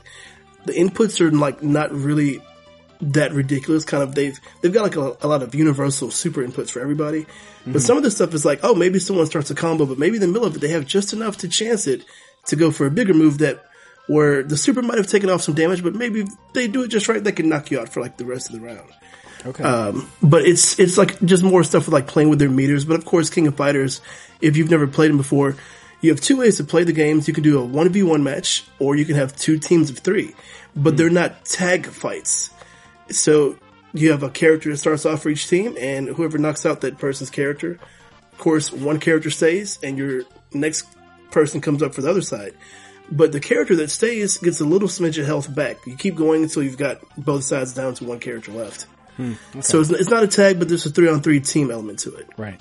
It just prolongs the matches. So you get three health bars, basically.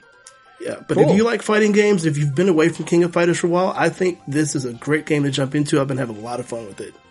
I'm just glad the series is still going, man. This is, their answer to Street Fighter, basically, right? Like this their answer to, like, the Capcom Fighting Jam or something. Well, there's SNK characters in here from, like, Metal Slug and from, like, Fatal Fury, and there's a lot of stuff in here. And Samsho, too, right? Like, don't they kind of have some weaponless Samsho characters that come in? And Crystallis, I'm not kidding. There are Crystallis characters in here. Athena and CA. Kenshi. Yes. So I hadn't seen any Samsho characters that I recognize, but they've already talked about a lot of DLC coming, so it's probably not out of the question that later they might add some. Yeah. Neat. I hate saying things like this. I'm just so bad at fighting games. This seems poised to hit like a Game Pass or PS Plus, and I can't wait to when it does, and I'll play it for like 10 hours and never get good. Everyone that I follow in FGC is really big on this game right now, and a lot of people Justin Wong's been playing this for like days, so it's getting like a lot of good love in like the fighting game community right now. So I think it's going to do pretty good.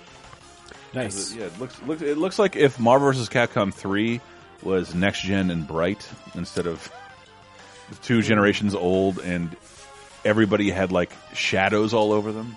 Yeah. Brightness. I see what you're saying about the cell shaded stuff. It's that was really me trying to describe it. And there's also a slightly old school vibe to it. Like some levels have like songs that sound like they were like from like a 90s arcade game. Mm, but it's a very modern game in the best way. All the stuff online, especially since there's like no real chance of doing in-person tournaments right now. That stuff's really crucial. So it's a really good game.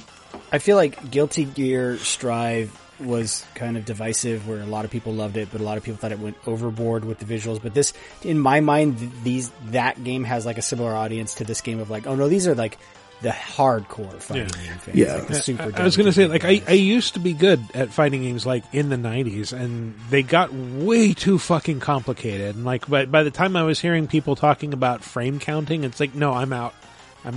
This does not sound fun at all. I'm sorry.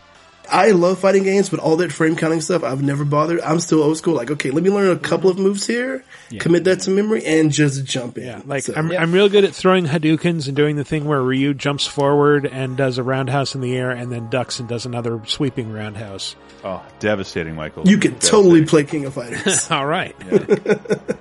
Nice. Anyone play Warhammer 3? Total War Warhammer 3? No.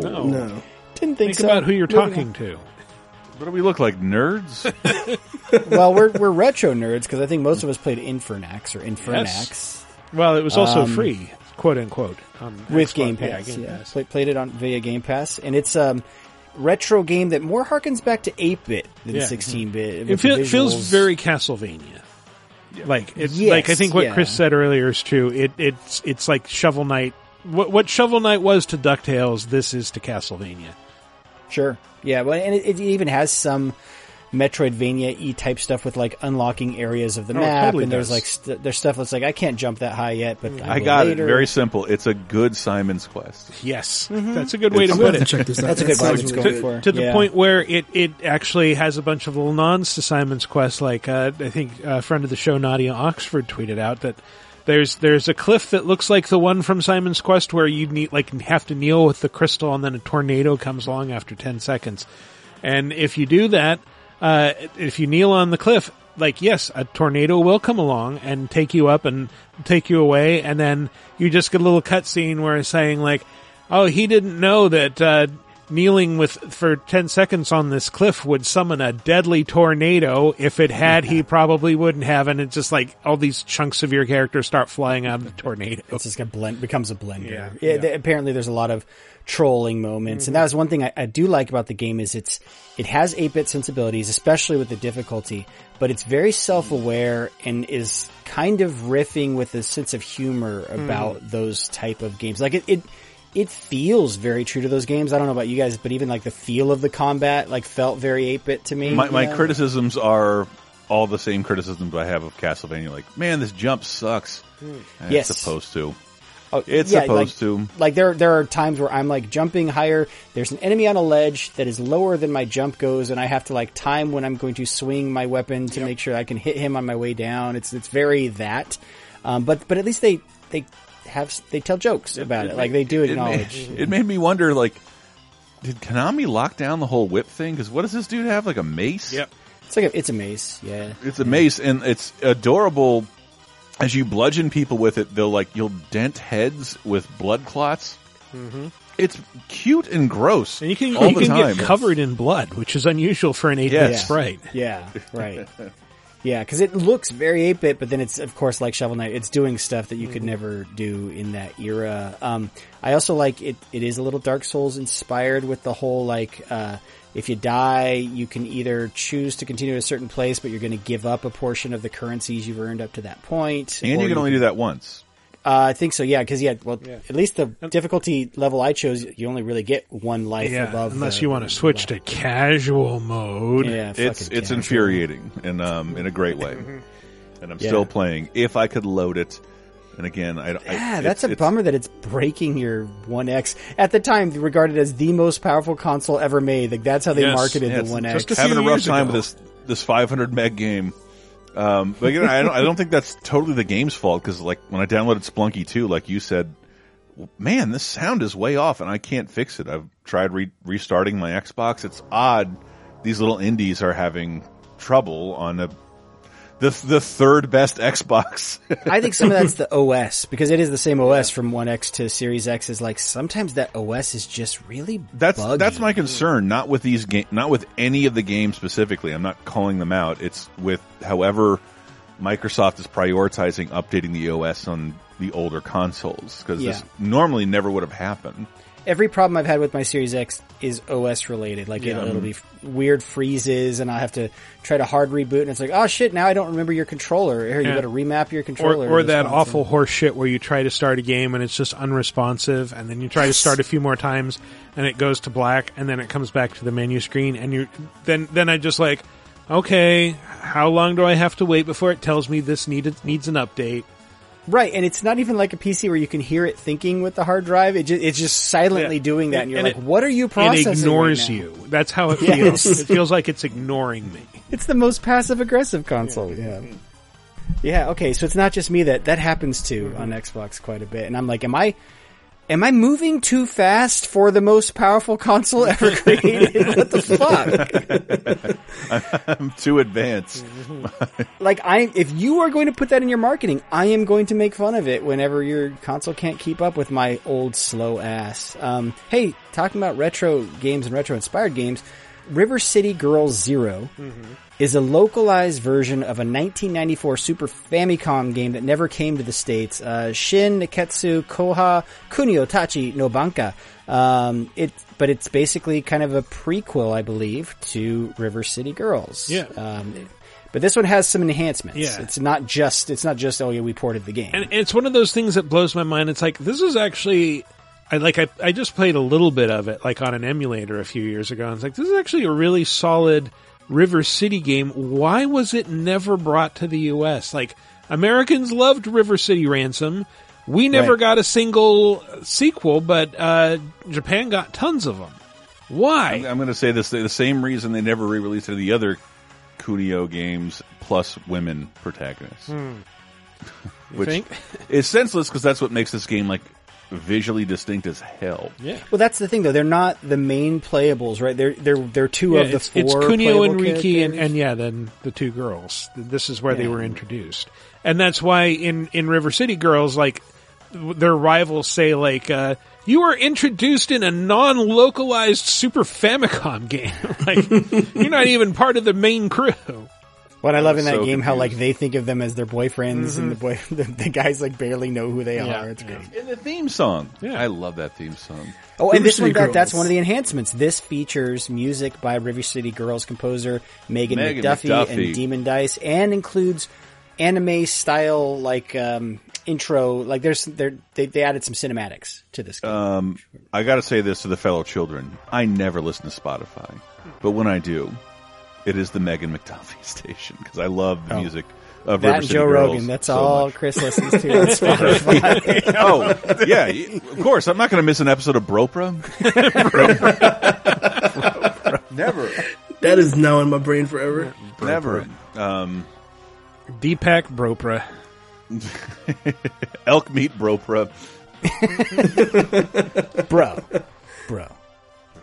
And then, of course, Michael mentioned at the top of the show, Horizon Forbidden West comes out at the end of the week, so expect full thoughts on that one on next week. Expect us to not stop talking about it. We all have it because we're great influencers, and Sony respects us a great deal. But we don't want to waste your time with... our thoughts in the first three quarters of the game. You don't want to hear that. Well, if anything, the only negative thing I've heard about that game so far is, it's a lot like the first game, and I'm like, great, that's exactly what I wanted. Love the first game. Plus swimming and air gliding and more Breath of the Wild-like activities. Yeah. Fuck yeah. I mean, honestly, it could just be another of that game, and I would be fine with it. In a new setting, like, yeah, totally be down for that. I can't wait. Can't wait. Can't wait. Is that it for new releases? According to the notes. All right. Sure well, is. Let's move along, too.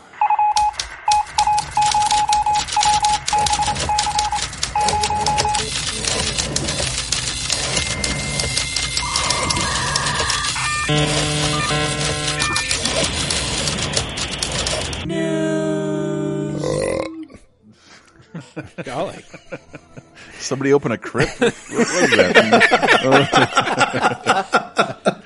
Yeah, I mean, I'm rotting on the inside over here, so yes, absolutely. A bit of a slow game news week this week, but that does not mean it was a slow VGA Hollywood segment. Hey guys, you know what's hot that all the kids can't stop talking about and that we just need a movie? BioShock. Oh man. This is the long in development BioShock movie is finally coming out. This thing has been basically in development hell for a while. Yeah, when was the last BioShock game? Was that 2011? But Infinite, man. Yeah. Infinite was like 2013? 2013? You think that late? At one point, Gore Verbinski, Pirates of the Caribbean, Gore Verbinski was attached to a BioShock movie, and he was also attached to the Uncharted movie, to be fair. Yes. I don't think that he's doing this one. This is coming to Netflix, which is, I'm like, okay, that'll happen. Yeah, if Netflix announced that, then it'll happen. I would imagine it'd be a series if it go to Netflix, because they like to waste film. Yeah. But it's sort of a bummer, because I think like people were super hyped for that, because, man, you remember like, remember how awesome it was to be in the glow of the first BioShock? No one could stop talking about it. I remember I was like showing it to roommates. You have to see this game just in action. It's amazing. Yeah, you kept telling them, would you kindly check out this game? It's so good. Yes. A roommate obeys.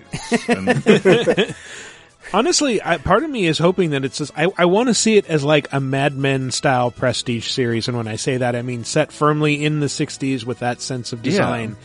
About the construction and founding of Rapture and like bringing together all these weirdos and misfits and captains of industry to create their massive, expensive, cautionary underwater tale. Their libertarian utopia. Mm-hmm. What could go wrong when everyone only cares about themselves? Yeah. Huh? The game's so short and it's like not really a living brand at this point. I don't really... I can see why studios cooled on it and... It's a great universe though. Like I love the idea. Yeah. At least at the first. Hopefully it's got to be underwater. That's the thing. Right? They're not doing the Sky Cloud City. It's such a great universe that I kind of I'm not that interested in watching someone just shoot their way through it. Like, there you go. Yeah. I kind of want to see it come together first. I'm kind of wondering if Ken Levine's going to end up having anything to do with this, because didn't he stop making games to like write a Logan's Run remake like years ago? He's apparently still working on a thing that I think some stories came out recently is like, yeah, it's still in pre-production or something. So yeah, and so I say this will probably come out, and yet so Netflix announced that it still doesn't have a writer or any kind of filmmaker formally attached to the project. Here's your chance, listeners. That's not a, but also not a great sign. But hey, if I don't know. Maybe Netflix had to please shareholders by announcing this thing. I don't know why you'd announce it without having a director or a writer attached. I think in both of these instances, it's everybody who has not bought up other companies and franchises really needs to make a desperate grasp for pre-existing franchises that aren't attached to big companies. Mm. And weirdly, even though 2K is hardly what you'd call a small company, this isn't attached to anything. And the next piece of news is like, oh yeah, neither is this thing. So Paramount's going to quadruple down on this because they have a streaming platform to promote. That sucks.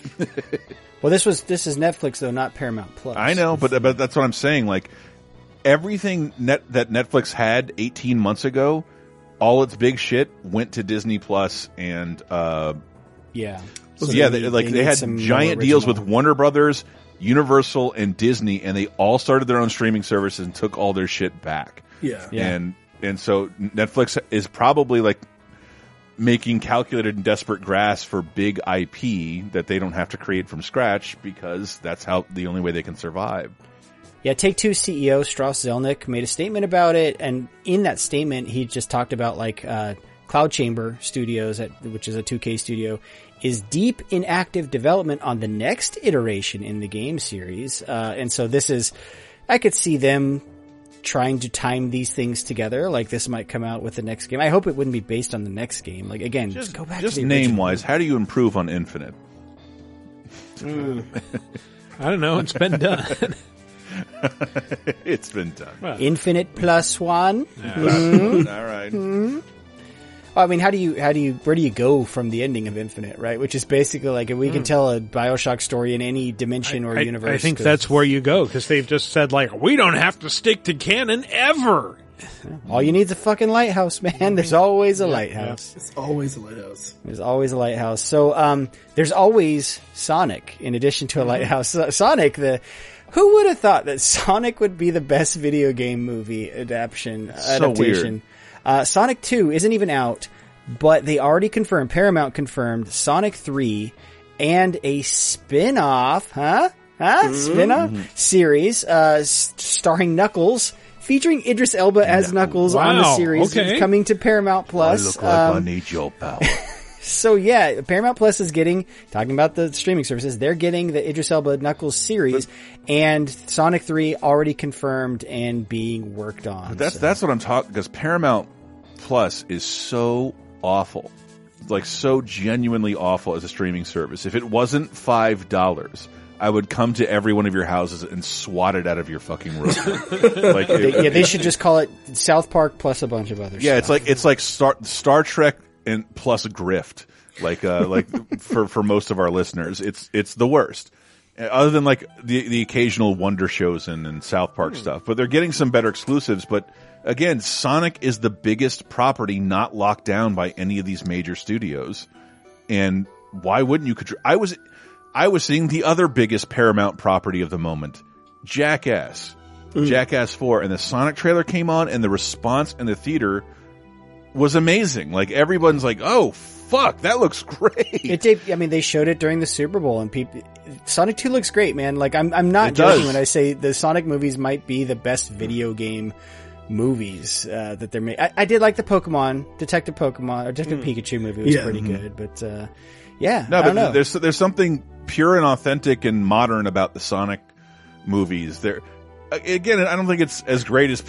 It's not going to save the video game movie, and apparently the Uncharted movie is receiving quite a thrashing. Oh boy, yeah, no, I have a story about that later on, but you know what it is, Chris? It's the Marsden Magic Baby.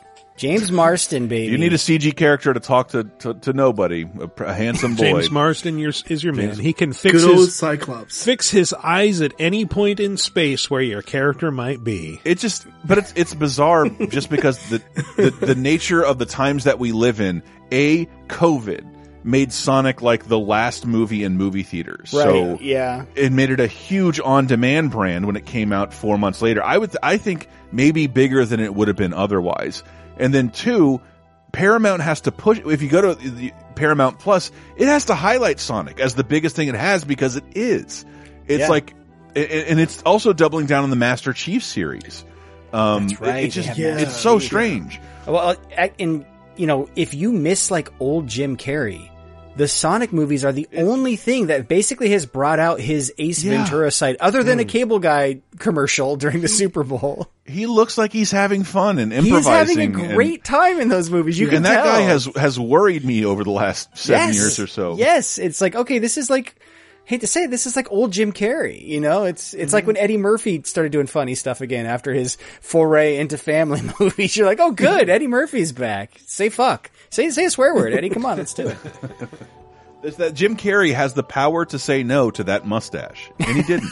And he makes a lot of jokes about it in the trailer. It's awesome. Looks great. It's probably his favorite, one of his favorite things about the character. I think he said something to that effect, like "I'm just having fun," and that's all I care about right now. That's all. That's all I want. He's got $100 million to sit on, and he's allowed to have fun. And it makes it even better because in the movie, it's like I mean, there's something that I think kind of in there where Sonic and Detective Pikachu both being more like kind of kids movies and not so much focused on being tied to just a video game, but being just fun family movies, you know? Yeah, well, it's true. Yeah, because Sonic, like the Sonic movies are better than most Sonic things that have come out in several years. So yeah. For sure. I don't know. Hey, here is a kind of feel good story. Sony is going to plant a tree for everyone who unlocks a certain trophy in Horizon Forbidden West. This is part of the Play and Plant program to commemorate the release of Forbidden West. It's tied to Arbor Day Foundation, you know, the biggest holiday we have, Arbor Day. It used to be my birthday. All right. Where are they planting these trees? There's 3 reforestation projects across the U.S. Boy, I'm glad you asked. Douglas County in Wisconsin. Sheepfire Private Lands in California and Torreya State Park in Florida, Chris. Hell yeah. I was going to say do it in Texas where Ted Cruz is welcoming Bitcoiners in to destroy the country. Destroy the state with a currency that has no affiliation with the country it's in. Well, I was going to say, what do you have to do to unlock the trophy? Go to the special cave that turns your CPU cycles over to a giant network crypto miner. Yes. That's exactly right. Speaking of unpopular, this is going to be a great time to reveal the VGA Osama bin Laden NFTs. These are going to be launched exclusively by the time you're hearing this. Thing. We're going a step beyond monkey JPEGs in that you get nothing at all for what you pay. Yeah. Right. And just so you know, this is on the up and up. The bin Laden family is getting nothing from this. Nothing. But it's available exclusively by using LaserCoin, our own cryptocurrency. Careful, that could exist. You don't know. It will by the time without our permission, it might exist. And then last kind of weird story before the biggie that we're going to talk about. So Nathan Drake and Chloe Frazier and their Wish.com movie versions are coming to Fortnite. I know it's not rare anymore for video game crossovers to be in Fortnite or other series. It still feels weird to me, man, that you have like a first party only character appearing in someone else's game, you know, like it's already there. The actor version of them? No, both. It's both. It's like the video game, the Naughty Dog versions of Nate and Chloe, and then their movie versions, with the, as I call them, the Wish.com lesser. Oh, that's deeply weird. That's like Street Fighter the movie, the game vibes. It really is. But if that game let you fight both like the real pixel versions as well as the digitized versions from the movie. Like let the real Nathan Drake fight the 5'2" squeaky voice version with no muscles. Can I just custom make the Nathan Fillion version and put him in there? Right. Yeah. Well, you know, you notice they didn't include Sully there because obviously Wahlberg's Sully is a much, much lesser version of that character. He can't hold a candle to the original. Or a mustache. I do think it's funny that movie was in development so long that Wahlberg went from he was supposed to play Nathan Drake to now he's playing Sully. Now he's Sully. By the way, I did get my email the other day for that free ticket. If you bought the Thieves collection that recently came out, they mailed you a thing. Apparently that movie is use your free ticket is what I'm saying. Like maybe that's about what it's worth to go see that. Then movie. I'd have to go to a theater in 2022. Here's the thing. Uncharted fans. You're an Uncharted fan? You want to do something great with Uncharted? For less than the cost of this movie ticket, upgrade your Uncharted 4 to the PS5 version. Yeah. And looks do great. That again. Looks and it'll be great. Better than anything in this movie times 10. Yeah. In terms of length, you'll be able to play a lot more. And you'll get Lost Legacy, which a lot of people missed, which is maybe better than 4. And the Uncharted games have always had one of my favorite things in the world. Like just ingrained in the series. Mass murder. Yes. No Mark Wahlberg. Never. Like, they've never had Mark Wahlberg in the games. Not once. Say hi to your mother for me.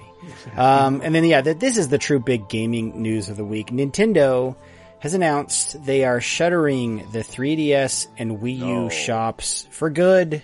You can't get to them through a web browser. You can't get to them through the consoles in 2023. So as of May 23rd, 2022... it will no longer be possible to add funds using a credit card to a 3DS or Wii U eShop account. So you can't charge your wallet, which is so weird that they still do the wallet. If there's anything you've been putting off getting for those platforms, get it now. Yeah, August 29th, no longer possible to use an eShop card to add funds.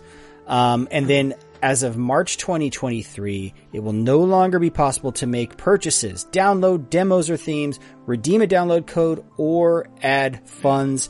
I believe they're saying, for the time being, you still will be able to re-download already purchased items if you get to delete them from your system to save space. You'll be able to get the stuff you paid for. One thing I know for sure, Nintendo will not backtrack like Sony did with the Vita stuff. That date will come, and it will come to fruition, and none of your complaining or petitions will work. Nintendo doesn't give a fuck.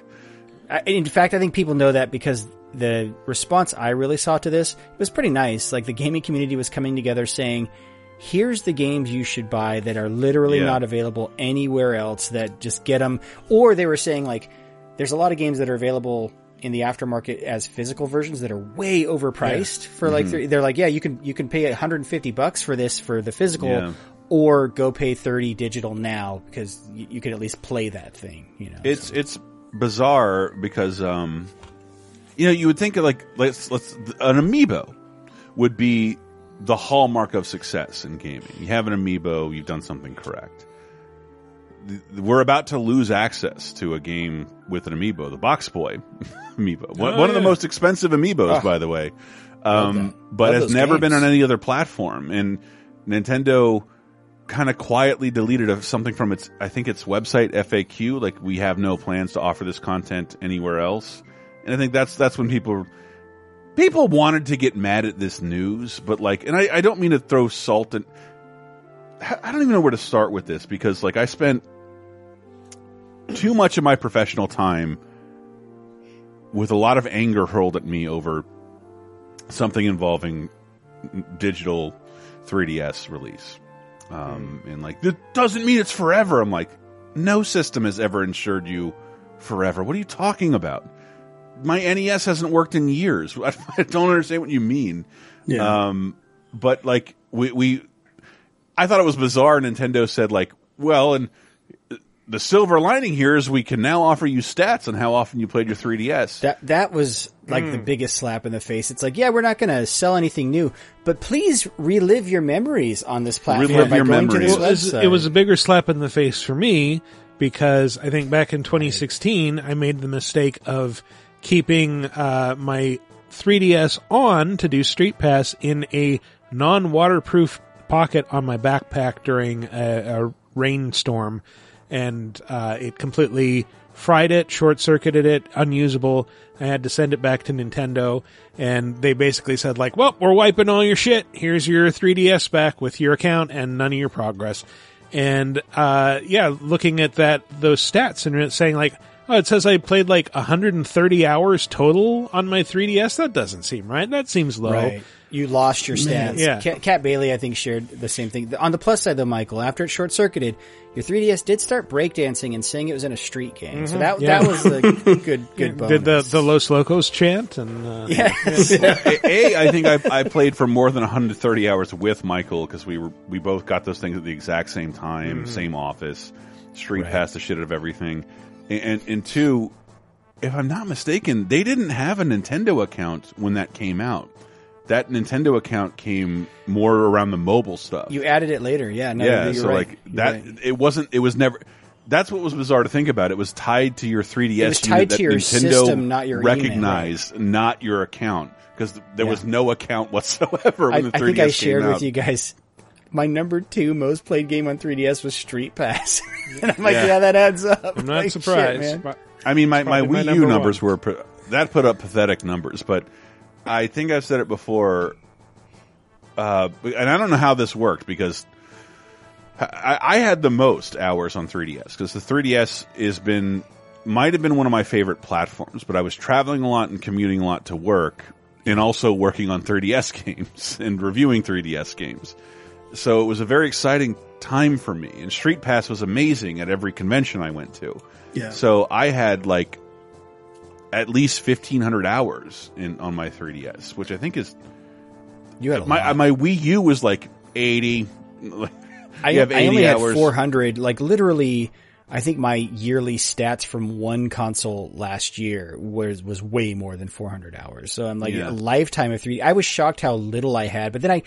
kind of thought about it, and I'm like, you know, I suppose I didn't buy many 3DS games. Like most of my time was Animal Crossing, Street Pass, and then my third most played game of all things was Nintendo Picross. Like it was like, and I think that might have been a free game, or it was like. I think the thing that hurts a little, and I've always been a digital advocate. Is I bought, I think I paid more for digital games on the 3DS because the 3DS digital store charged way fucking more. Nothing was ever on sale on that. Nothing was ever on sale. Virtual console, old Game Boy, the Avenging Spirit for the Game Boy is like $7.99.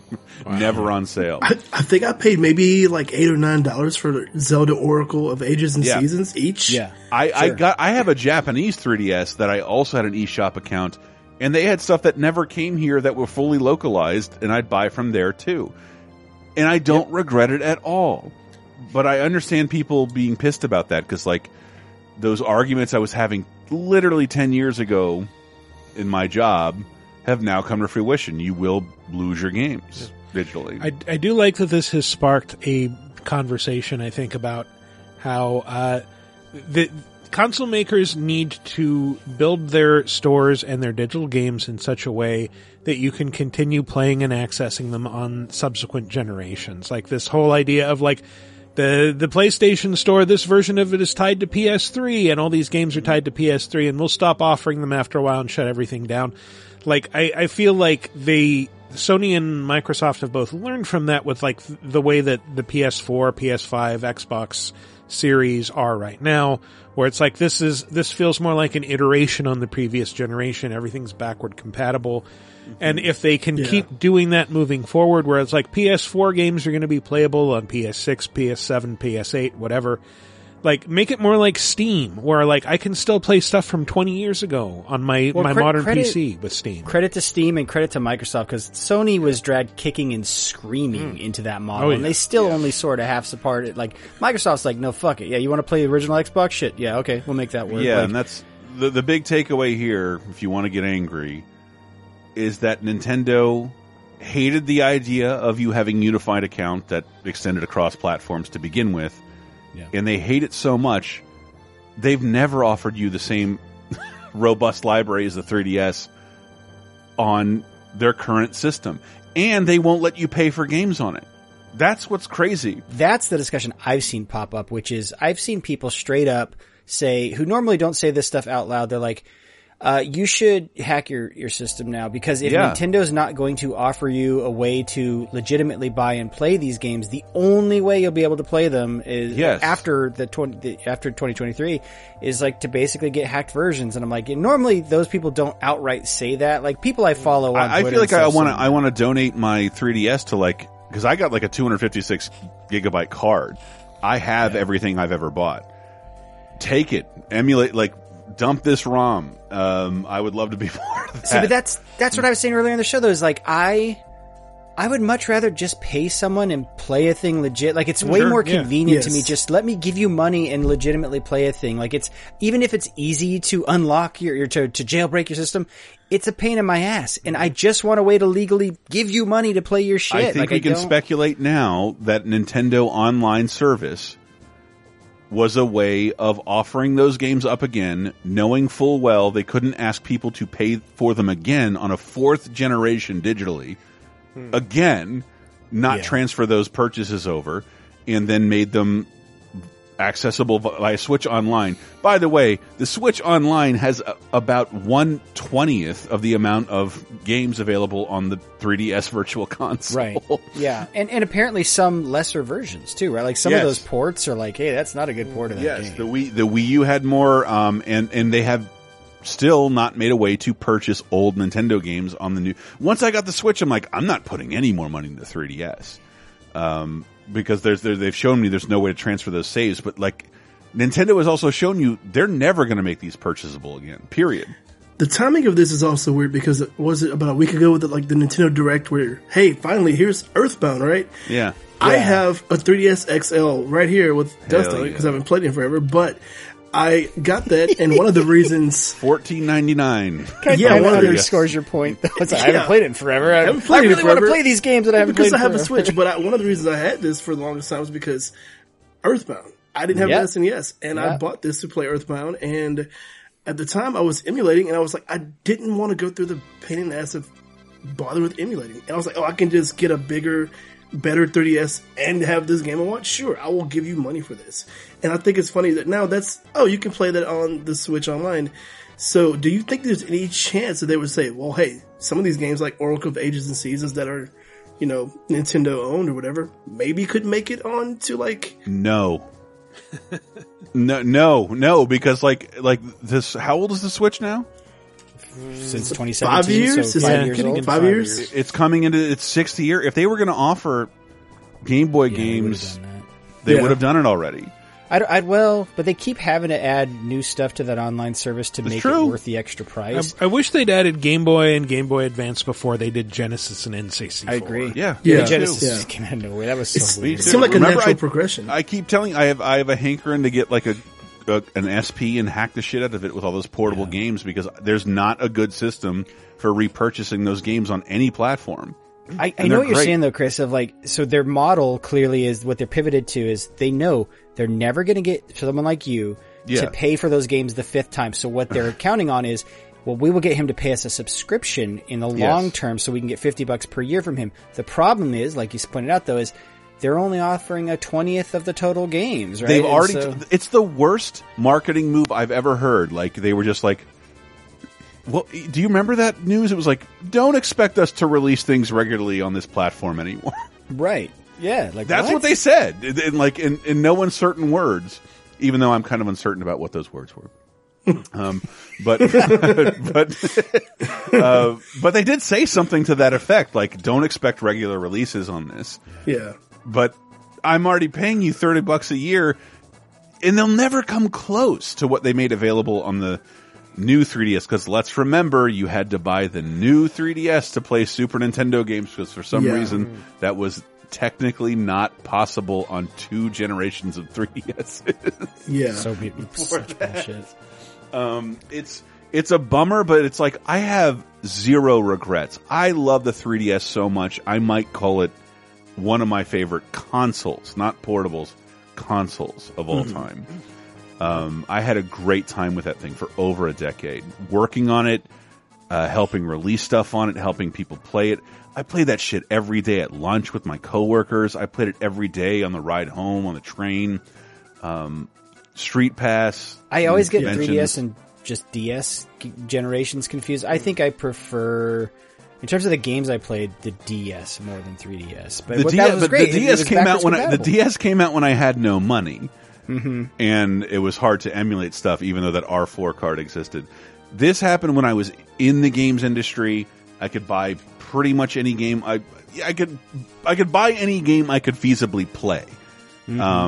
So I just, and I played every day, 2.5 hours a day, just on my commute alone, and lunch, and when I got home, and when I was traveling, and I was traveling a ton. And where I was traveling was gaming conventions where I'd play some more with people I would just meet, including Street Pass, which is, why isn't there a fucking equivalent of Street Pass? Street Pass and the 3DS was so awesome in a time we can get together in physical spaces. Yep. I remember the first PAX I went to, and the thing was popping off every 15 minutes, and I loved seeing all the different places people were from and all the different people I was meeting.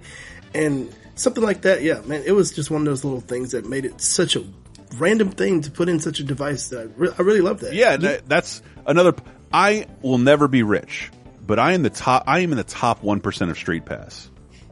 I have almost every territory unlocked. I have almost every puzzle piece. I have everything because the amount I used that kept that charge, and the amount of places I went, countries, cities I went with, and that yet, thing on. None of that's trickling down. I see how it is. You fucking top 1%. I can't fucking give you. I can't give you a pink shirted me. I changed my shirt once this week. I need it for that RPG quest game. I need a pink. I'd forgotten about the puzzle pieces. Man, I missed that. Yeah, it was awesome. Were great. Some of the best 3D on that system were those puzzles, man. I might have, like, other than like the 360, I might have spent them in the PS2. I might have spent the most time with the 3DS. A flawed system. The bummer about this news is it's almost going to end up being positive reinforcement, because after this announcement, like we said, everyone's scrambling to buy all these games on their digital shops. So, like, you know, Nintendo's world is like, well, this is great. We just announced this thing going away, and we have an influx of millions of dollars. Like, but it's because of the shitty long-term implications of this news. You know, it's like, it's because we're forced, like, well, we have to buy them here. Otherwise, they literally will not be available anywhere else. Like, that's a bummer. Especially first party. And some of these companies are like, you know, most people listening played SNES and Super Nintendo games. Some of these companies don't exist anymore. Yeah, some of these games are just going to be gone unless they get acquired. It's true. There's a lot of holding company type. You know, like Sunsoft technically is out there, but it's not. They're not making games or anything like that. It's just a name. You know, they have shirts at Nintendo events. It weirds me out. That should be our question of the week, though. It should relate to the 3DS. Gosh darn it. Yeah, well, let's get through last week's question of the week first. Move on to our community segment, which is always segmenting our community. Last week's question was, who's a game character you'd want to play as or see an elderly version of? Anthony, you weren't here last week. Who you want to see get old? You know, I want to see Sora from Kingdom Hearts get old. Because just the idea of a kid who starts off leaving his home, going to so many different crazy places, and then to look back when he's older, just to see him either reflect on it or think, what the hell? Like, but I've wasted my life with this immortal duck and dog. You know, like, think of the weird stories he tells his kids, and they're just like, oh, grandpa's on about the magical mouse and dog and the talking creatures. This duck has never healed me once. I do love pointing out that Sora's actor is middle-aged at this point. He's like slightly younger than we are. He's younger than we are. He's still voiced the character even in Kingdom Hearts 3. Yeah. Like Haley Joel Osment. But yeah, I keep thinking that, but I keep thinking older version of Sora to me is either just the bouncer character, because it's like the same model. Yeah, right. He's got a lot of chains, a lot of wallet chain action going there. Or just Titus from FF10, like maybe somehow. But yeah, really old man Sora reflecting on his insane life. I hung out with Hercules. Sure you did, Grandpa. Let's go to bed. Walking up to the duck hunt dog and in Smash, it's like, Goofy, Donald, is that you? I've been to Tron World inside of a computer. Well observed, Michael. Yeah, I got to go with Sora for that one. All right. Sora's a good one. Sora. Well, on Twitter, Shy Guy Fieri says, I know there have already been too many Final Fantasy VII spin-offs, but none of them focus on the female characters. So here we go. How about a game where you play as an older Tifa? Not senior citizen old, but like 40s into early 50s. Like hot milfold. Let me tell you, girl. Oh, honey. Something for daddy. And Tifa has to train the next generation of Avalanche. She has a bunch of young students, and she trains them in tactics and combat. But one of the students, let's just call him Shy Guy Fieri, is a bit rambunctious. Oh, boy. However, is Headmistress Tifa going to teach this boy some discipline? I guess she better call him to her office. You've been a naughty little Fieri. Now get on the ground so Mistress can stand on you. Still haven't learned your lesson? I guess Mistress will have to use something else to crush you into submission.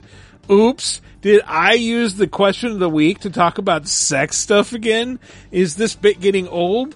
I'm so sorry. I guess some big, strong women should put me in my place. That'd show me.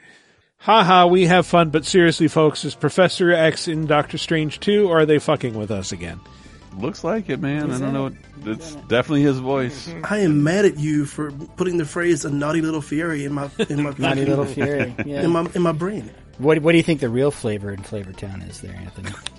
God. All right, I'll talk about taking down Shinra while I step on your balls. Is Dr. Girlfriend the one stepping on? I mean, I'm in my 50s. There's a lot of smog around Area 1. I stopped doing the health stuff and got into smoking heavily after the events of Final Fantasy VII were very traumatic. What are you going to do? Square had a deal with Paul Mall. You're going to leave money on the table? No. Spit down my throat, Dr. Girlfriend. Cup noodle ain't healthy either.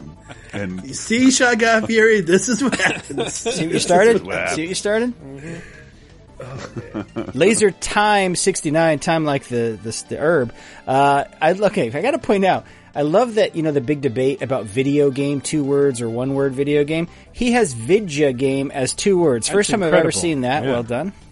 The Vidjagame character I would want to play as an older version of themselves would be Ellie from The Last of Us. I think we already did that, dude. I dropped $60 for a farming sim where I can play as Ellie and reunite with Dina and baby JJ. Hashtag Antista stole my pizza. What? I'm starving. That can't be. Okay. I don't know. I don't know that I want to revisit that world.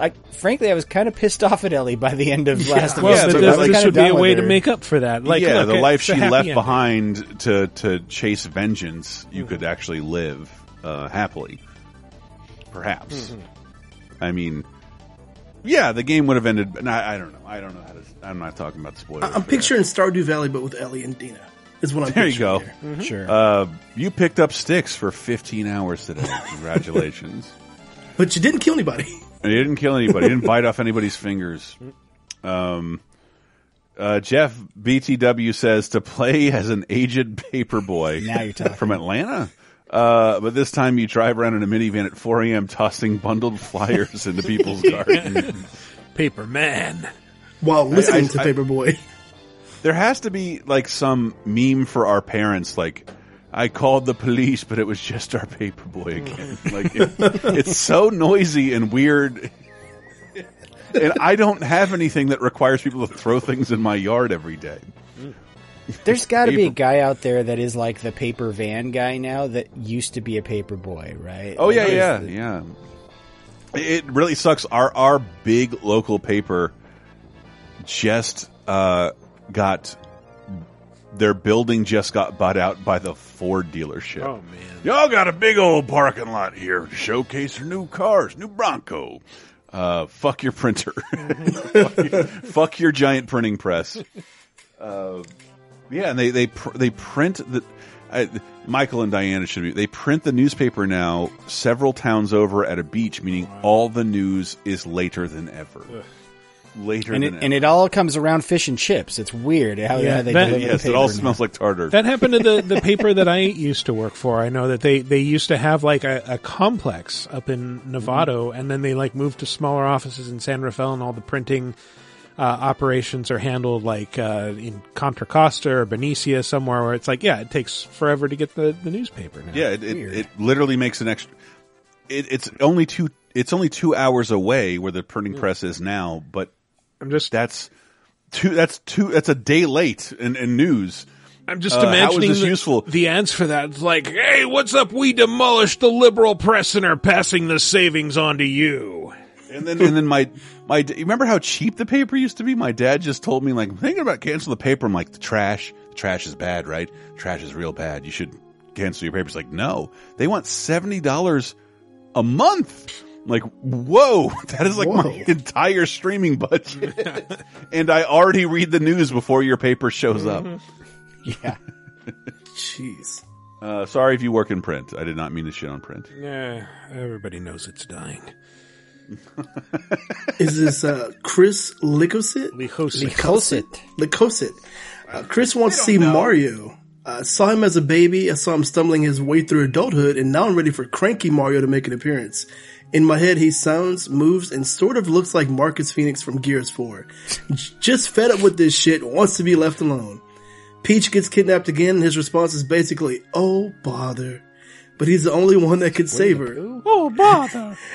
As Luigi and Daisy went on and leave the Mushroom Kingdom hellhole behind for somewhere safe, as they didn't peak early and are too busy living wonderful lives.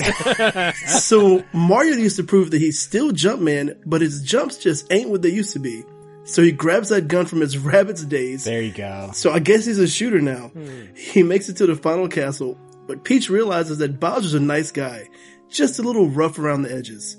So Mario comes back home, tired and dejected, and dies in his sleep. Jesus. Mario time is finally over. I mean, by the way, we already saw what Mario as an old guy looks like. He was Captain Lou Albano. Yeah. That's Mario as an old guy. When he said cranky Mario, I thought he's going to suggest the Donkey Kong thing where, like, there's a young Mario now who's like Mario's grandson. We do have a clip from him. If you do drugs, you'll go to hell before you die. And then Cyndi Lauper starts singing. Yeah, because I'm sure Captain Lou never did any drugs. A wrestler from the 70s. Yeah, stone sober, sticking rubber bands through his teeth. If you do drugs, you end up looking like me. Tifa? Is that you? Yeah, it's me, Tifa. Oh, man, Avalanche is in real bad shape these days. Step on my balls, Dr. Girlfriend. Glad you this guy is like big impression. Limit breaker over here. Flavor Town sure has changed. It's me. They showed porn of me during the Italian Parliament meeting. It's fine. Comes with the territory, being a character in a video game for children. Now he sounds like a Flintstones appliance. Like, it's a living. Oh, man. I hope most people listen to the show till the end. This is where all the really good stuff is. Riff. It's where Michael doesn't make me behave. Patrick Imbo says, Sonic the Geriatric Years, Robotnik has been defeated, but a new villain has reared its ugly head, arthritis. Stuff on the knees. Did you put vegan chili on that hot dog? I saw a great meme, which was, this is all y'all's knees who stood up to dance during the Super Bowl halftime show, and it was just that face Michael Scott makes, the cringe face, was like, like I fucked up. Andrew Joseph says, now hear me out. There should be a game where you play as an older version of Billy and Jimmy Lee of Double Dragon. There will be Billy and Marion are married, and their grandkids are kidnapped by Abobo and Aboboy. Make this a sequel to Abobo's Big Adventure with cameos from random gaming characters from Final Fight, Battletoads, Shovel Knight, etc. Yeah, Shovel Knight's gotta be in there. He's in everything. Create more humor and gore, and someone calling the lead Bimmy. Bimmy. I love Bimmy and Jim. Man. Why does this reduce me to tears? That I make so many spelling errors, but none of them are in Double Dragon's intro. Bimmy and Jimmy. So remember, I had a friend named Billy, and he was at my birthday party when I got Double Dragon, and me and him and all my friends saw the Bimmy and Jimmy intro, and like for the next 2 years, Billy was just Bimmy. It does sound like something like an old grandpa would mistakenly call a kid named Billy Bimmy. He'd be like, Bimmy, get over here. Give me a... And they reference that in Double Dragon Neon. They had these like oversized clone bosses. Bimmy and Jammy. Yeah, Bimmy and Jammy. Nice. Oh, Vimney, and I forget. Then someone referenced the Robert Loggia Minute Maid commercial, and he walks in the door. Bimmy, your mother's right. Tastes just like concentrate. I want to believe that's him as Feech LaManna, though, just, you know, coming through. Yeah, Feech. Princess Feech. All right, new question of the week. With all the talk about the 3DS and Wii U store shutting down, what is your recommended must-buy for 3DS or Wii U that isn't available anywhere else? I'm just going to cheat and swipe the obvious answer before all of you take it, which is Pocket Card Jockey. God damn you. Yes. That was my answer. God damn it. Not again. Yeah, that's explain why that's a good one while we think of answers, Michael. No, I have three answers already. I've got one. Well, I've got two, technically. I'm going to go with what I mentioned earlier, Zelda, Oracle of Ages, Oracle of Seasons. If you like the Link's Awakening games, the top-down Zeldas, you know, I think these were originally like Game Boy Color or actually like old-school Game Boy games even. If you like Zelda and you haven't played some of the portable ones, these two games were phenomenal. Definitely pick those up. I have three. Matt, you take one of my three, I dare you. Okay. You want me to go? If you want to. I gotta go Box Boy. The Box Boy games, the puzzle platforming games, where you basically control a box who has to figure out how to use his powers to move around levels. The first three games are on 3DS. They're digital download. That's like the only way you can find them, I'm pretty sure. There was Box Boy and Box Girl on Switch. But yeah, if you want to play those original Box Boy games, you gotta buy them now. All right, and I know you think I'm going to say Monster Hunter, but I'm not, because Monster Hunter, not unlike a Madden game, the best one is always the current one, really. But like, I have a ton of great memories of Monster Hunter. Same with Mario Kart. Mario Kart 7 is fucking amazing, really good, and 8 learned a lot from it. But I will start with the thing I have right here. Donkey Kong 94, or Donkey Kong Game Boy for our one listener who's an asshole. This is officially available in the Virtual Console for like $3.99. And this is the only time Nintendo has ever made this game available officially ever since 1994. And it's still available there. And you can still get it on the Virtual Console. 2. One of the most interesting experiments in Nintendo history. Rusty's Real Deal Baseball. Yes. Does that even still work? It should. I mean, it's Nintendo clearly being forced into making a free-to-play game with freemium options, and doesn't know how to do that other than to turn it into gameplay.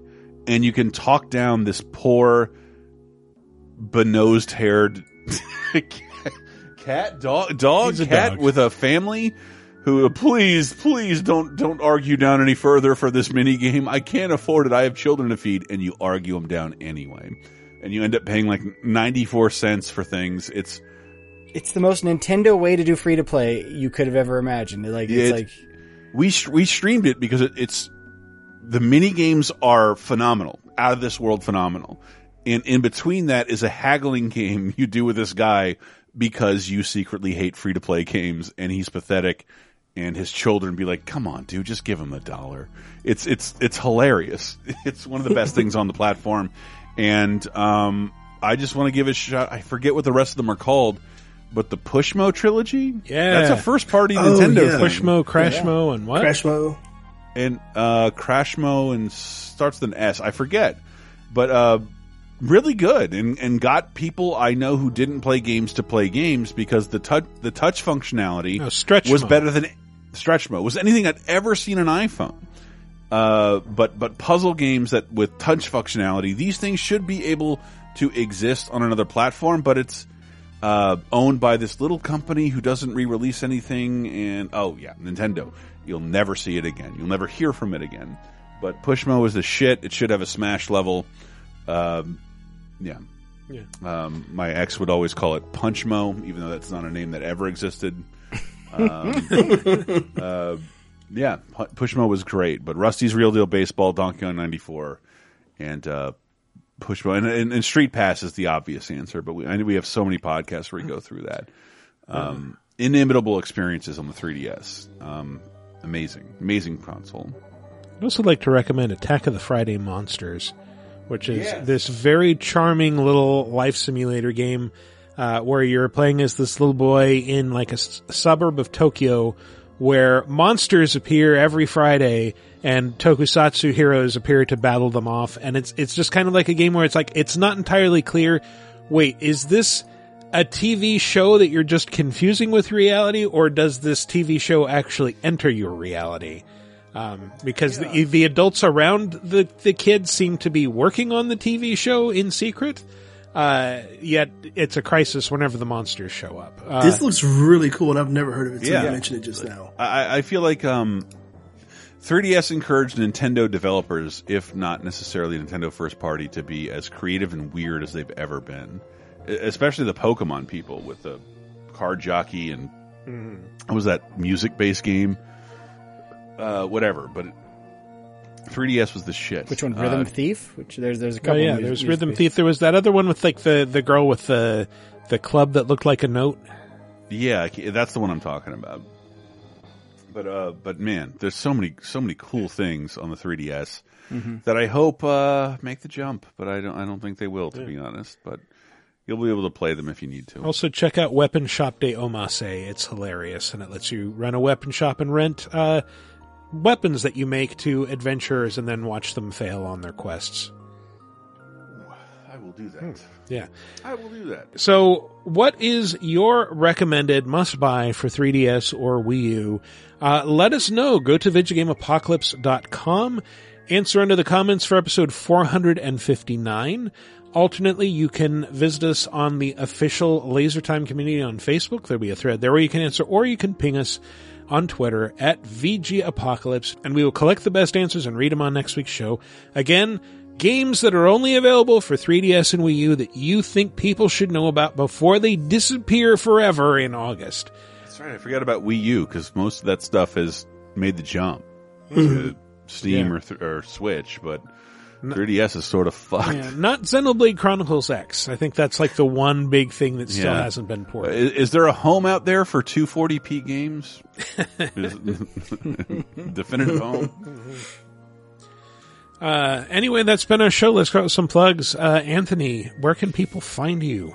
You can find me on Twitch at twitch.tv/BruceWayneBrady, where I've been playing Dark Souls 3. And getting ready for Elden Ring and Horizon and trying to find time to play all these things. But yeah, so I've been streaming and also on Twitter at Bruce Wayne Brady. It really does always make me laugh. It's a great name. It's the reason why I picked that name. I love that response. Someday I feel like he has to acknowledge you. And by that I mean Batman. I was we were in a lobby once in a Call of Duty game, and I remember at the time when you would get auto put into lobby and people's mics were just on, I heard someone in the lobby just say, Bruce Wayne Brady, and they just burst out laughing. And I was sitting there going, that's exactly why I did that. Really good. Yeah. It's better than Dixon Butt. My plugs, there's a new LaserTime hopefully to look forward to that's been delayed, but bunch of bonus content we've done lately. Michael and Matt joined me for a harrowing tale of trigger warnings. And we should have something with TL coming up that I'm very excited to do. And then didn't we do a segment, a community segment from VGA as a full blown bonus show? We sure did. Yep. That'll be going up anytime now. Patreon.com/LaserTime. We did a huge listening party over I think an hour and a half of, just the rest of your responses to video game songs that get stuck in your head. So that was a great time. I love listening party shows, and we had a great time doing it. So that's at patreon.com/LaserTime. And 30/20/10 this week. We got to talk about Stop or My Mom Will Shoot. Do you, though? I mean, you don't have to talk about it. What we kind of do, given the format, and the Simpsons baseball episode, which is the most people I know about baseball comes from that episode. It really does, and it's one of my favorite episodes of that show for that reason. In foreign territories, people still know who Steve Sachs is because of that episode. As always, you can visit us online at VidjagameApocalypse.com. Follow the show on Twitter at VGApocalypse for updates on when we post, and follow me personally at Wikipars for very occasional jokes. Anyway, that has been our show. Thanks for listening, everybody. We'll see you next week.